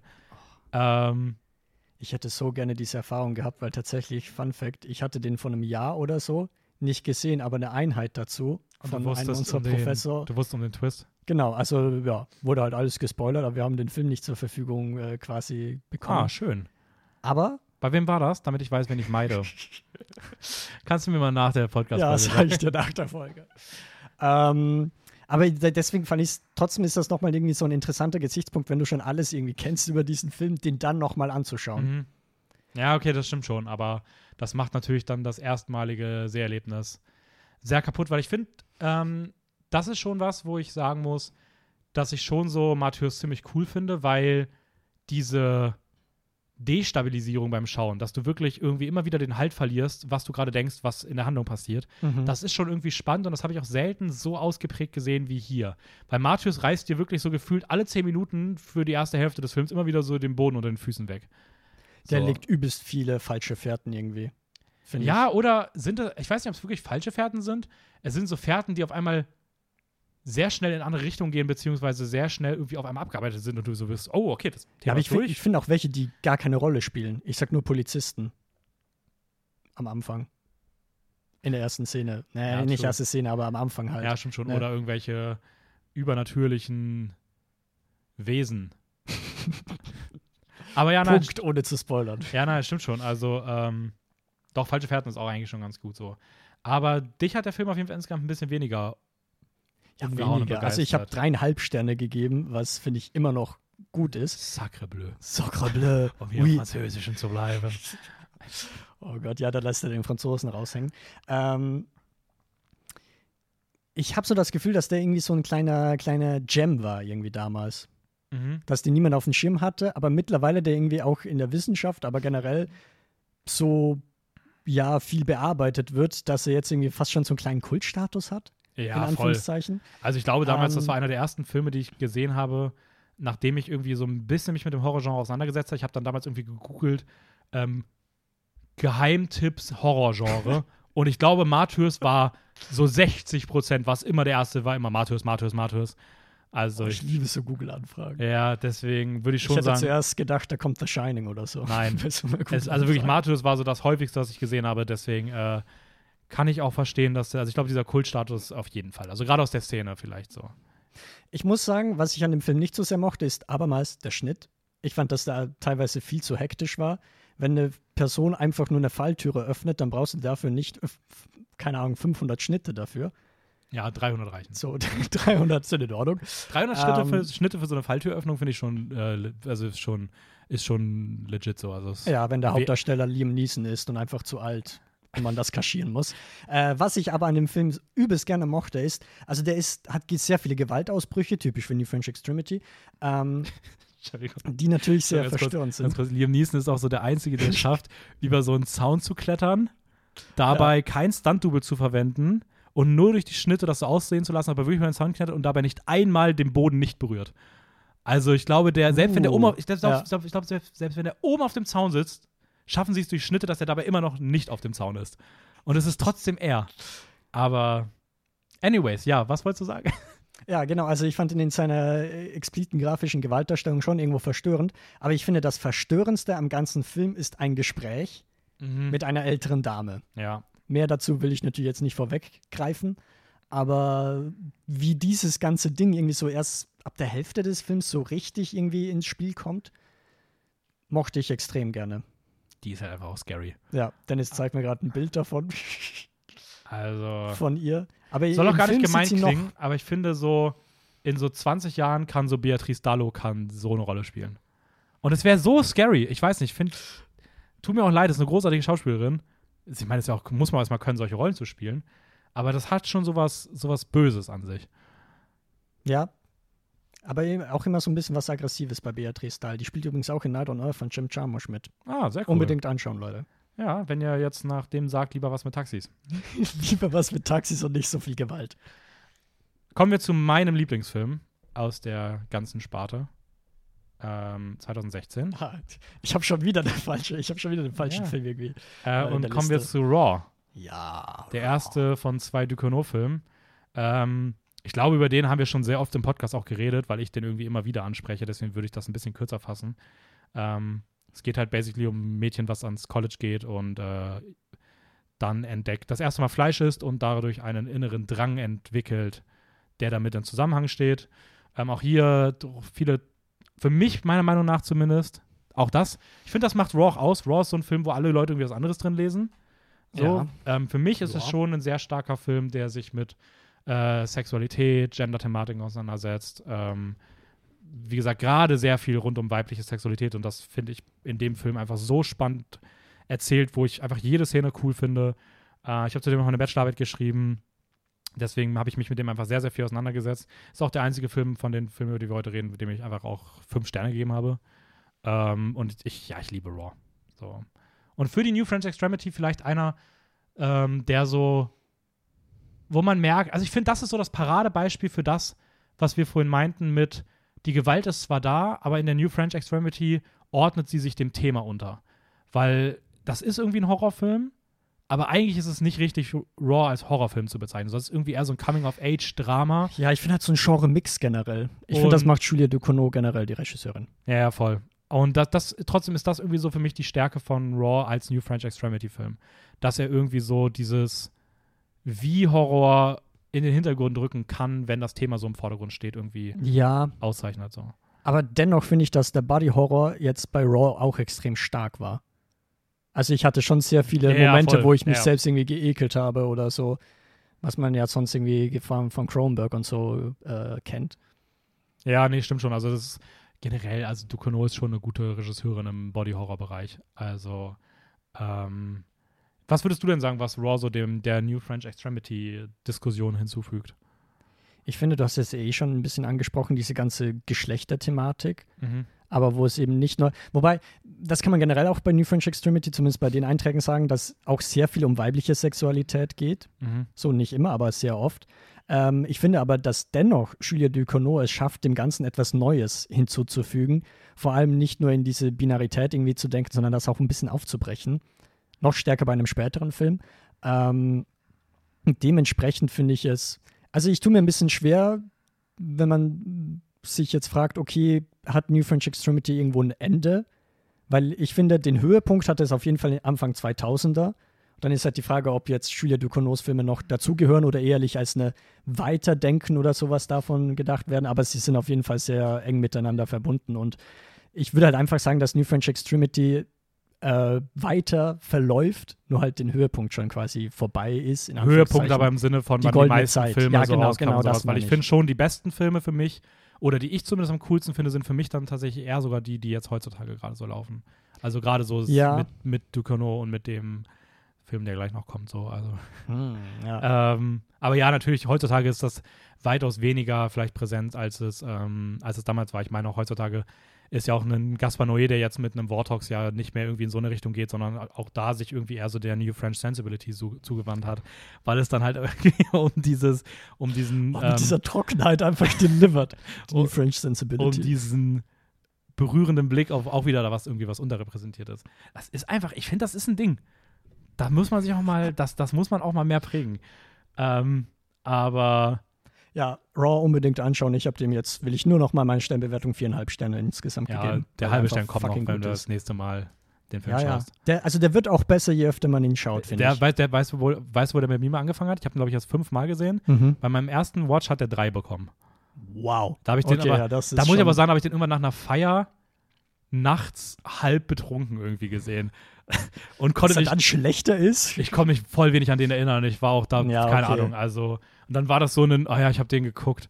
Ja, ich glaube drei. So. Ich glaube drei. Ich weiß noch, bei meiner Erstsichtung fand ich diese ganze Studentenkonfirmation irgendwie komisch. ja, danach habe ich den, aber ich habe den dann richtig schnell nochmal geguckt, weil ich schon irgendwie dachte, so, oh nee, eigentlich glaube ich, der könnte mir gefallen. Und dann habe ich dem, glaube ich, so vier gegeben, dann war der irgendwann auf viereinhalb und dann bei meiner Bachelorarbeit wird es halt dann final auf fünf hochgegangen. Ähm, Film, der nicht bei fünf ist, aber nicht weit weg für mich, ist äh, der nächste Film, Revenge. Oh, Von- das wird spannend. von Coralie. Oh, das sind auch alle so schwer, schwere Namen. Coralie Forget, bestimmt. Forget. War viel zu englisch ausgesprochen. Forget. Aber ja, ja, genau. Äh, ah, Französisch. Oh, Co Coral. Co Coralie Far Farger. Forger. Farger. Ähm, Also ich oh, muss sagen, macht wenn ich den nächsten neuen Film, Was macht sie? The Substance, described as an explosive feminist take on body horror. Ist aber noch nicht zu bekannt. Außer, dass Demi Moore die Hauptrolle spielt und Margaret Qualley mitspielt. Ja, ich kann jetzt schon mal sagen, das hypt mich nicht so groß. Ja, Soll ich ein bisschen die Inhaltsangabe machen? ja dann mach du die Inhaltsangabe von diesem großartigen Film. Ja, von diesem okayen Film. Großartiger Ähm, Film. äh, es geht im Prinzip um die Protagonistin Jen. Jen. Äh, die hat auf jeden Fall eine Affäre zusammen mit Richard, ist, glaube ich, so ein relativ reicher Entrepreneur. Kommt er aus Amerika? Nee, sie ist, Nee, warte. Irgendwann kommt aus. Amerika. Auf jeden Fall, da haben wir auch wieder so eine Mischung aus Französisch und Amerikanisch, wenn ich mich recht entsinne. Und ich finde, in der Ästhetik merkt man das extrem, weil er ein bisschen wie Mad Max ausschaut. Er sieht sehr wie Mad Max aus. ja, voll. Also Nur Fury noch Road. mal mit so einer Pop-Art dazu gepackt. So mit so Pop-Art Mad Max. knapp, ja, knallig bunten Farben. Und die haben auf jeden Fall eine Affäre und man merkt schon, dass er sie ein bisschen ausnützt, finde ich. Die gehen auf Ja. jeden Fall irgendwo in der Wüste, machen sie jetzt erstmal ein schönes Wochenende mit zwei anderen äh, Geschäftsmännern, die eben mit dem Typen befreundet sind und werden erstmal jagen gehen. Ja, Weil das ist schön. das ist toll. Und dann Revenge, man merkt vielleicht schon im Titel, ist eigentlich ein Rape and Revenge-Film. Es kommt nämlich zu einer Vergewaltigung von einem dieser ähm, Geschäftsmänner, Associates quasi, von Jen. Und die wird dann eben, um die Spuren zu verwischen, ähm, Versucht umgebracht. zu beseitigen. versucht zu beseitigen. Sie fällt ganz tief nach unten. Äh, allerdings überlebt sie. Und dadurch entwickelt sich dann quasi eine menschliche Jagd auf sie. Aber sie will auch Jägerin sein und sich quasi an den Tätern rächen. Mhm. Wie kannst du diesen Film nicht mögen? Nicht mögen ist schon hart. Also ich habe den drei Sterne gegeben. Das ist so zu wenig. sage- das ist vier oder, oder sogar viereinhalb eher. Okay, das Ding ist, da kommen wir gleich schon mal in die Materie. Ich finde, dieser Film hat ein Anliegen, einen Ansatz. Quasi den Male Gaze quasi herzunehmen, quasi Male Gaze, für die, die es nicht wissen, quasi den weiblichen Körper durch die Kameraführung äh, als Sexobjekt zu die, die degradieren, Mhm. zu reduzieren. Und das ist quasi, finde ich, das Anliegen des Films, dass er diesen Aspekt hernimmt. In der ersten Hälfte oder dem ersten Drittel ehrlich, äh, ja, nutzt er auch quasi dieses Konzept vollkommen raus, ähm, was ich aber in Ordnung finde. Das Ding ist aber, dann versucht er es quasi in, während dem Filmverlauf quasi irgendwie subversiv anders zu machen. Ne? Quasi jetzt wird die Frau die Jägerin, die diesen Blick hat, ehrlich. Ich finde aber, dass der schlussendlich nicht hundertprozentig darin aufgeht. Ich schätze es wert, dass er diesen Ansatz hat. Aber ja, Also, deswegen ja. ist er bei mir nur in Anführungszeichen das bei drei ja, Das Sternen. ist ja, man muss den Film ja auch nicht danach bewerten, ob er nur das macht. Das aber ich finde, das ist schon sein sehr offensichtliches Nein, der Film Anliegen. ist cool. Der Film ist cool. Der Film ist so cool. Alles daran ist cool. ist Die, so cool. Das, das Budweiser Adler Branding, die Jagd, die, dieser Pop-Art-Stil, diese ganzen Farben. Das, äh, ich meine, das ist eigentlich, also, das ist eine, also das ist eine so coole Hauptperson, die einfach so stark alles niedermetzelt ab irgendeinem Punkt einfach nur. Also ich finde stark nieder. Ich finde schon, dass sie eine Challenge immer hat. Also ich finde, Ja, ihr fällt aber- es nicht so leicht. Aber, aber, trotzdem äh, sie, aber trotzdem kann sie das. Aber ich finde, dass sie für, ich weiß nicht, ob ich sie wirklich als cool bezeichnen würde, weil sie da mir ein bisschen zu eindimensional ist, was beim Film so sich gehört, oder halt nicht gehört, aber der Film will die sie eindimensional zeichnen, aber ich weiß nicht, ich fühle sie nicht so cool, ehrlich gesagt. Ah, Vielleicht liegt es daran. Das ist der springende Punkt. Das, ich glaube, du hast dir mit einer falschen Erwartung geschaut. Du hast den nicht, du hast den nicht, du hast den Safe nicht gesehen und dachtest dir so, boah, das wird jetzt ein richtig, richtig Ich will nichts sagen, aber unterhaltsamer Actionfilm. die an Actionfilm habe ich So ein überhaupt nicht gedacht. Action-Comedy-Ding. Ja, aber die Durchschnittsbewertung bei Letterboxd ist bei 3,5 und dadurch in der Mitte zwischen unseren beiden Wertungen. Ja, aber die haben auch keine Ahnung. 3,5 ist schon eher was, was man so bei Letterboxd auf 4 rundet, weil sonst wird es ja keine. viel. Ja, sonst gibt es keine 5. Weil für niemand, die, die höchsten Filme haben eine 4,5. Ja, bei allen das heißt, du musst bei Durchschnittsbewertungen. jedem einen halben Stern draufrechnen. ich verstehe den Ansatz, aber bei allen, ich glaube, Durchschnittsbewertungen sind nicht dazu gedacht, dass du 100% erreichst. Ja, das stimmt schon, aber. Weil es ist ja der Durchschnitt, basically. Ah, so schade. Ich finde den, ich find den so super. Ich muss aber sagen, es ist ein Film, den ich auch, wenn ich ihn mehrmals geschaut habe, besser, deutlich besser wurde. Aber oh, ich weiß nicht, ich finde, natürlich ist es irgendwie ein Film, wo man auch sagen muss, der, ich finde, der ist trotzdem thematisch auch hart. Also natürlich haben wir auch hier wieder eine Raven Revenge-Thematik und die. Ich finde, das war auch gut inszeniert. Und Die ich finde aber, selber. ich also finde, nicht so offensichtlich wie bei Gaspar Noé's Mhm. Irreversible, aber äh, von, der, von der Drastik oder halt von diesem Vermittelnden Mhm. äh, fand ich ihn schon gut. Oh, der hat ja auch so eine geile Symbolsprache. Die ist natürlich vielleicht ein bisschen on the nose, aber trotzdem ja, ist schon sie. Aber trotzdem ist sie, sind's, es erzeugt Bilder, die irgendwie schon, dafür, dass sie so on the nose sind, hat solche Bilder so auch noch nicht gegeben. Also es ist trotzdem ja irgendwie so, ich weiß nicht, denk an die Szene mit dem Baum halt. Mit dem Dorn.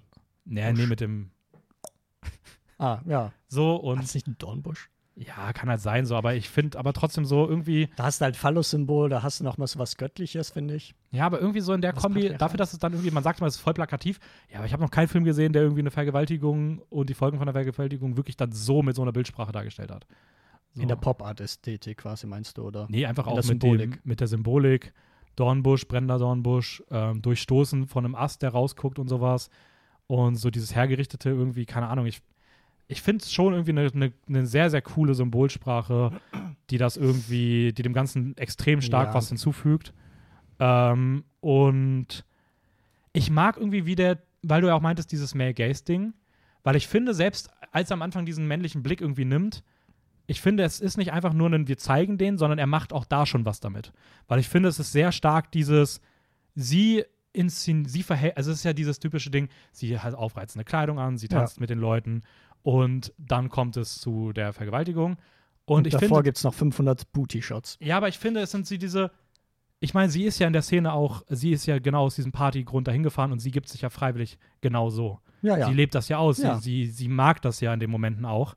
Aber, aber das, das- ist ja auch Teil aber des das Male gibt dann nicht dem, gibt dann trotzdem nicht das Recht dazu, dann, dass es zum Sex kommt. Ja, ja. Und ich finde irgendwie schon, dass es dann irgendwie inszenatorisch auch sehr smart gelöst ist, das so darzustellen, weil nur weil es die Shots gibt, heißt es ja nicht, dass man mit ihr machen darf, was man möchte, so, oder dass sie jetzt halt auf ein Sexobjekt reduziert wird, so. Weil ich finde schon, dass sie in der, in dem Moment die ist, die sich gerade in dem Moment so fühlt, dass sie sich so auch geben möchte, dass sie so freizügig tanzen will und dass das aber für sie losgelöst davon ist, ob das jetzt irgendwie bedeutet, irgendeine sexuelle Handlung zu haben. Aber gleichzeitig ist das ja auch voll die starke Debatte, weil gerade dieses ganze Ding von diesen dummen Aussagen rund um, ja, wenn du dich aufreizend kleidest, musst du dich Ja, auch nicht ja. wundern. Und ich finde irgendwie genau das nimmt der Film irgendwie und packt das auch so in diesen, in den Film mit rein, um Leute da irgendwie auch schon, Zuschauer da auch schon anzugreifen und auch ja, zu, damit zu spielen, wie man das halt irgendwie wahrnimmt, so. Weil das ist das, das ist da 100% drin. Also das ist halt das Leitmotiv, diese, das ist das Leitmotiv, wie es überhaupt zu der ganzen Vergewaltigung kommt. Also ich es, find's lustig, ich schüttel die ganze Zeit nur den Kopf und mache fragwürdige Gesten und Dennis nur so, ah, ich muss mich weiter reinsteigen.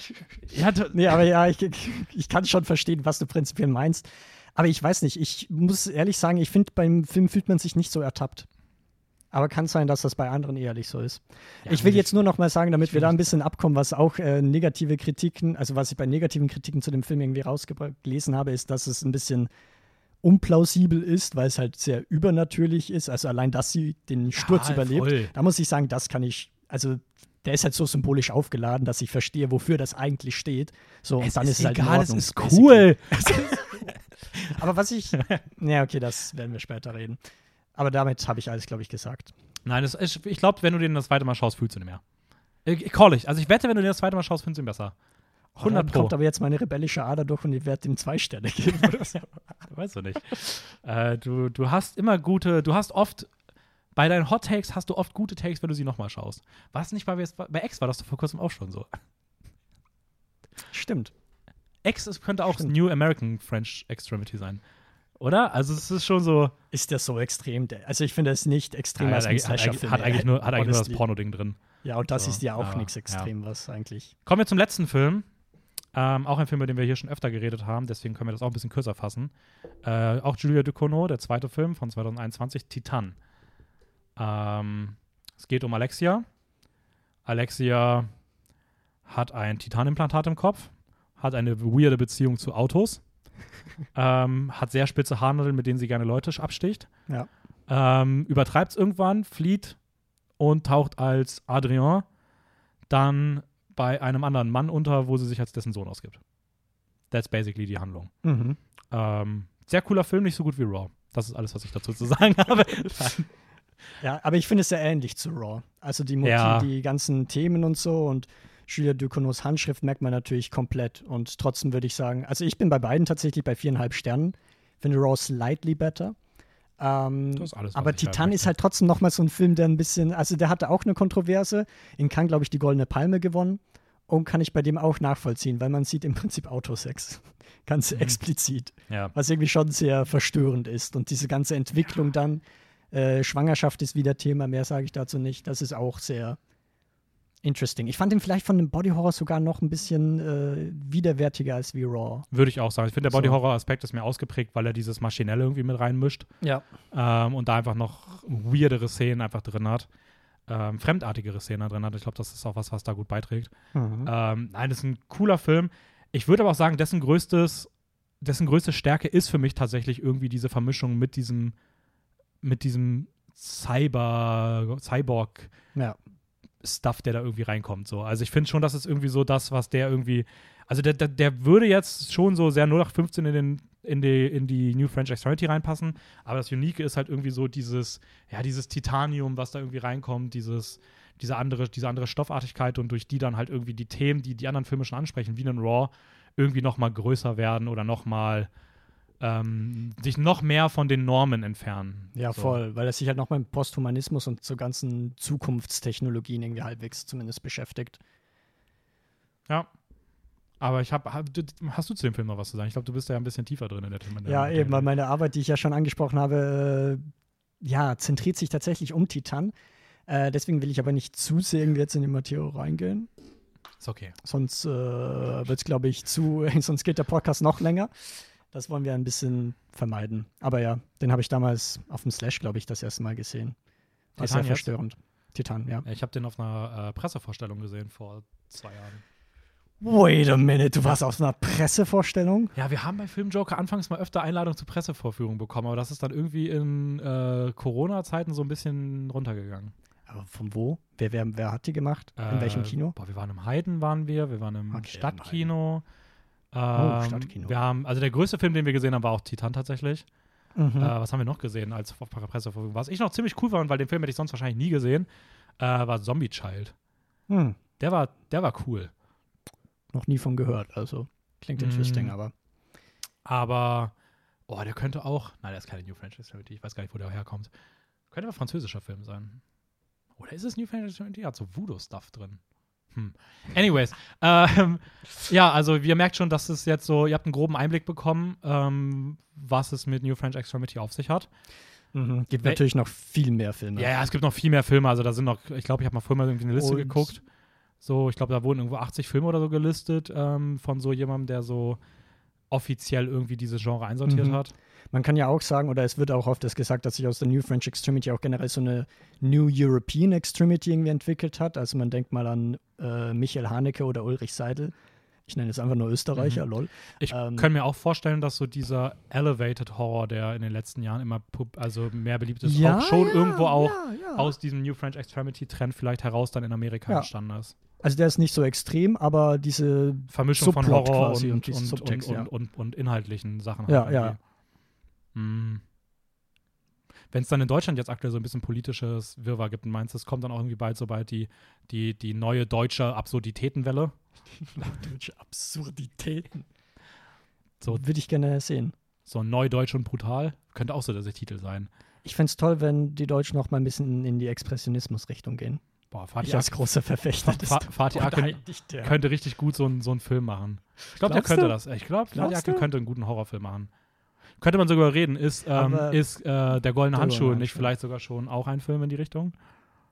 Äh, Deutscher Expressionismus oder New Nee. French Extremity? Deutsche New. Extremity. Deutscher. Ja, würde ich auf jeden Fall sehen, aber ich finde, der hat nicht so einen krassen Subtext wie jetzt Filme, die wir eben besprochen Nee, ist haben. einfach nur, wie böser Mann schlachtet Menschen. Ja, Brutal. ja. Ja. Anyways, äh, was würdest du sagen, welche Filme, wenn du drei Filme empfehlen müsstest an unsere lieben Zuschauenden, Zuhörenden eher, ähm, die sie mal schauen sollten, wenn sie sagen, okay, ich würde mich jetzt mal voll gerne in das Thema wirklich reinstürzen, welche drei Filme wären es für dich? Okay, das hat gerade nochmal, die Frage hat ein bisschen meine Auswahl geändert, weil eigentlich hätte ich jetzt meine drei Liebsten irgendwie genommen. Ja, Ähm, dann würde ich nämlich sagen, das geht so nämlich nicht. Das geht so nämlich nicht. Da kommt Lehrer Dennis und sagt, nein, das geht so nicht, tut mir leid. Ähm, ich würde auf jeden Fall Irreversible nehmen. Den würde ich auch nehmen. Uh, dann würde ich auf jeden Fall einen von Ducournau nehmen. Eigentlich hätte ich mich zwei, beide genommen, aber in dem Fall ehrlich nochmal Raw. Würde ich auch ich. nehmen. Als besserer Einstieg. Ich weiß, genau, ich, ich weiß schon genau meine drei. Wir haben schon mal die gleichen beiden. Ich, Ah, mach mal deinen dritten. ja, bei mir als drittes würde ich auf jeden Fall sagen, Martyrs muss gesehen werden. Weil Martyrs, wie du schon gesagt hast, ist der Kultfilm, ist der Film, der irgendwie, ich glaube, wenn man in der Szene drin ist und du hörst das Wort, dann denkst du an Martyrs. Mhm. Also, Ja, also kann ich auch nachvollziehen. Der ist auch ganz weit oben. Für mich ist es jetzt aber nochmal Revenge. Revenge, ja, damit, damit man selbst sich eine Meinung bilden kann, ob der gut ist oder nicht. Ach, Was ehrlich? sein Ja, jetzt schon. Ich dachte, vielleicht kommt von dir noch Basemore. War ein Film, den du sehr mochtest. Ja, Ähm, anyways, ich habe die Sichtung genossen. das, äh, das war's für heute. Äh, wir, hoffen, wir hoffen, ihr hattet Spaß, wann auch immer ihr Spaß hattet. Weil, wie gesagt, kann aber nie Folge rauskommt. Ähm, und oh, ich muss auch los. Ich glaube, Media macht, macht, macht um 18 Uhr zu. Ja, dann. Ach, guck ich noch hingehe, aber ab morgen wird es so heiß. Ich hoffe, ihr hattet einen nicht zu heißen Sommer hinter euch. Äh, ich verabschiede mich. Letzten Worte gehören wie immer Tobit. Ich wünsche euch noch einen Rest, einen schönen Rest Spätsommer. Wenn es am August, in August äh, released wird. Ansonsten wünsche ich euch noch einen schönen Herbst oder einen schönen Winter oder einen schönen Frühling oder einen schönen Sommer insgesamt. Und deswegen sage ich ciao. Ciao, ciao.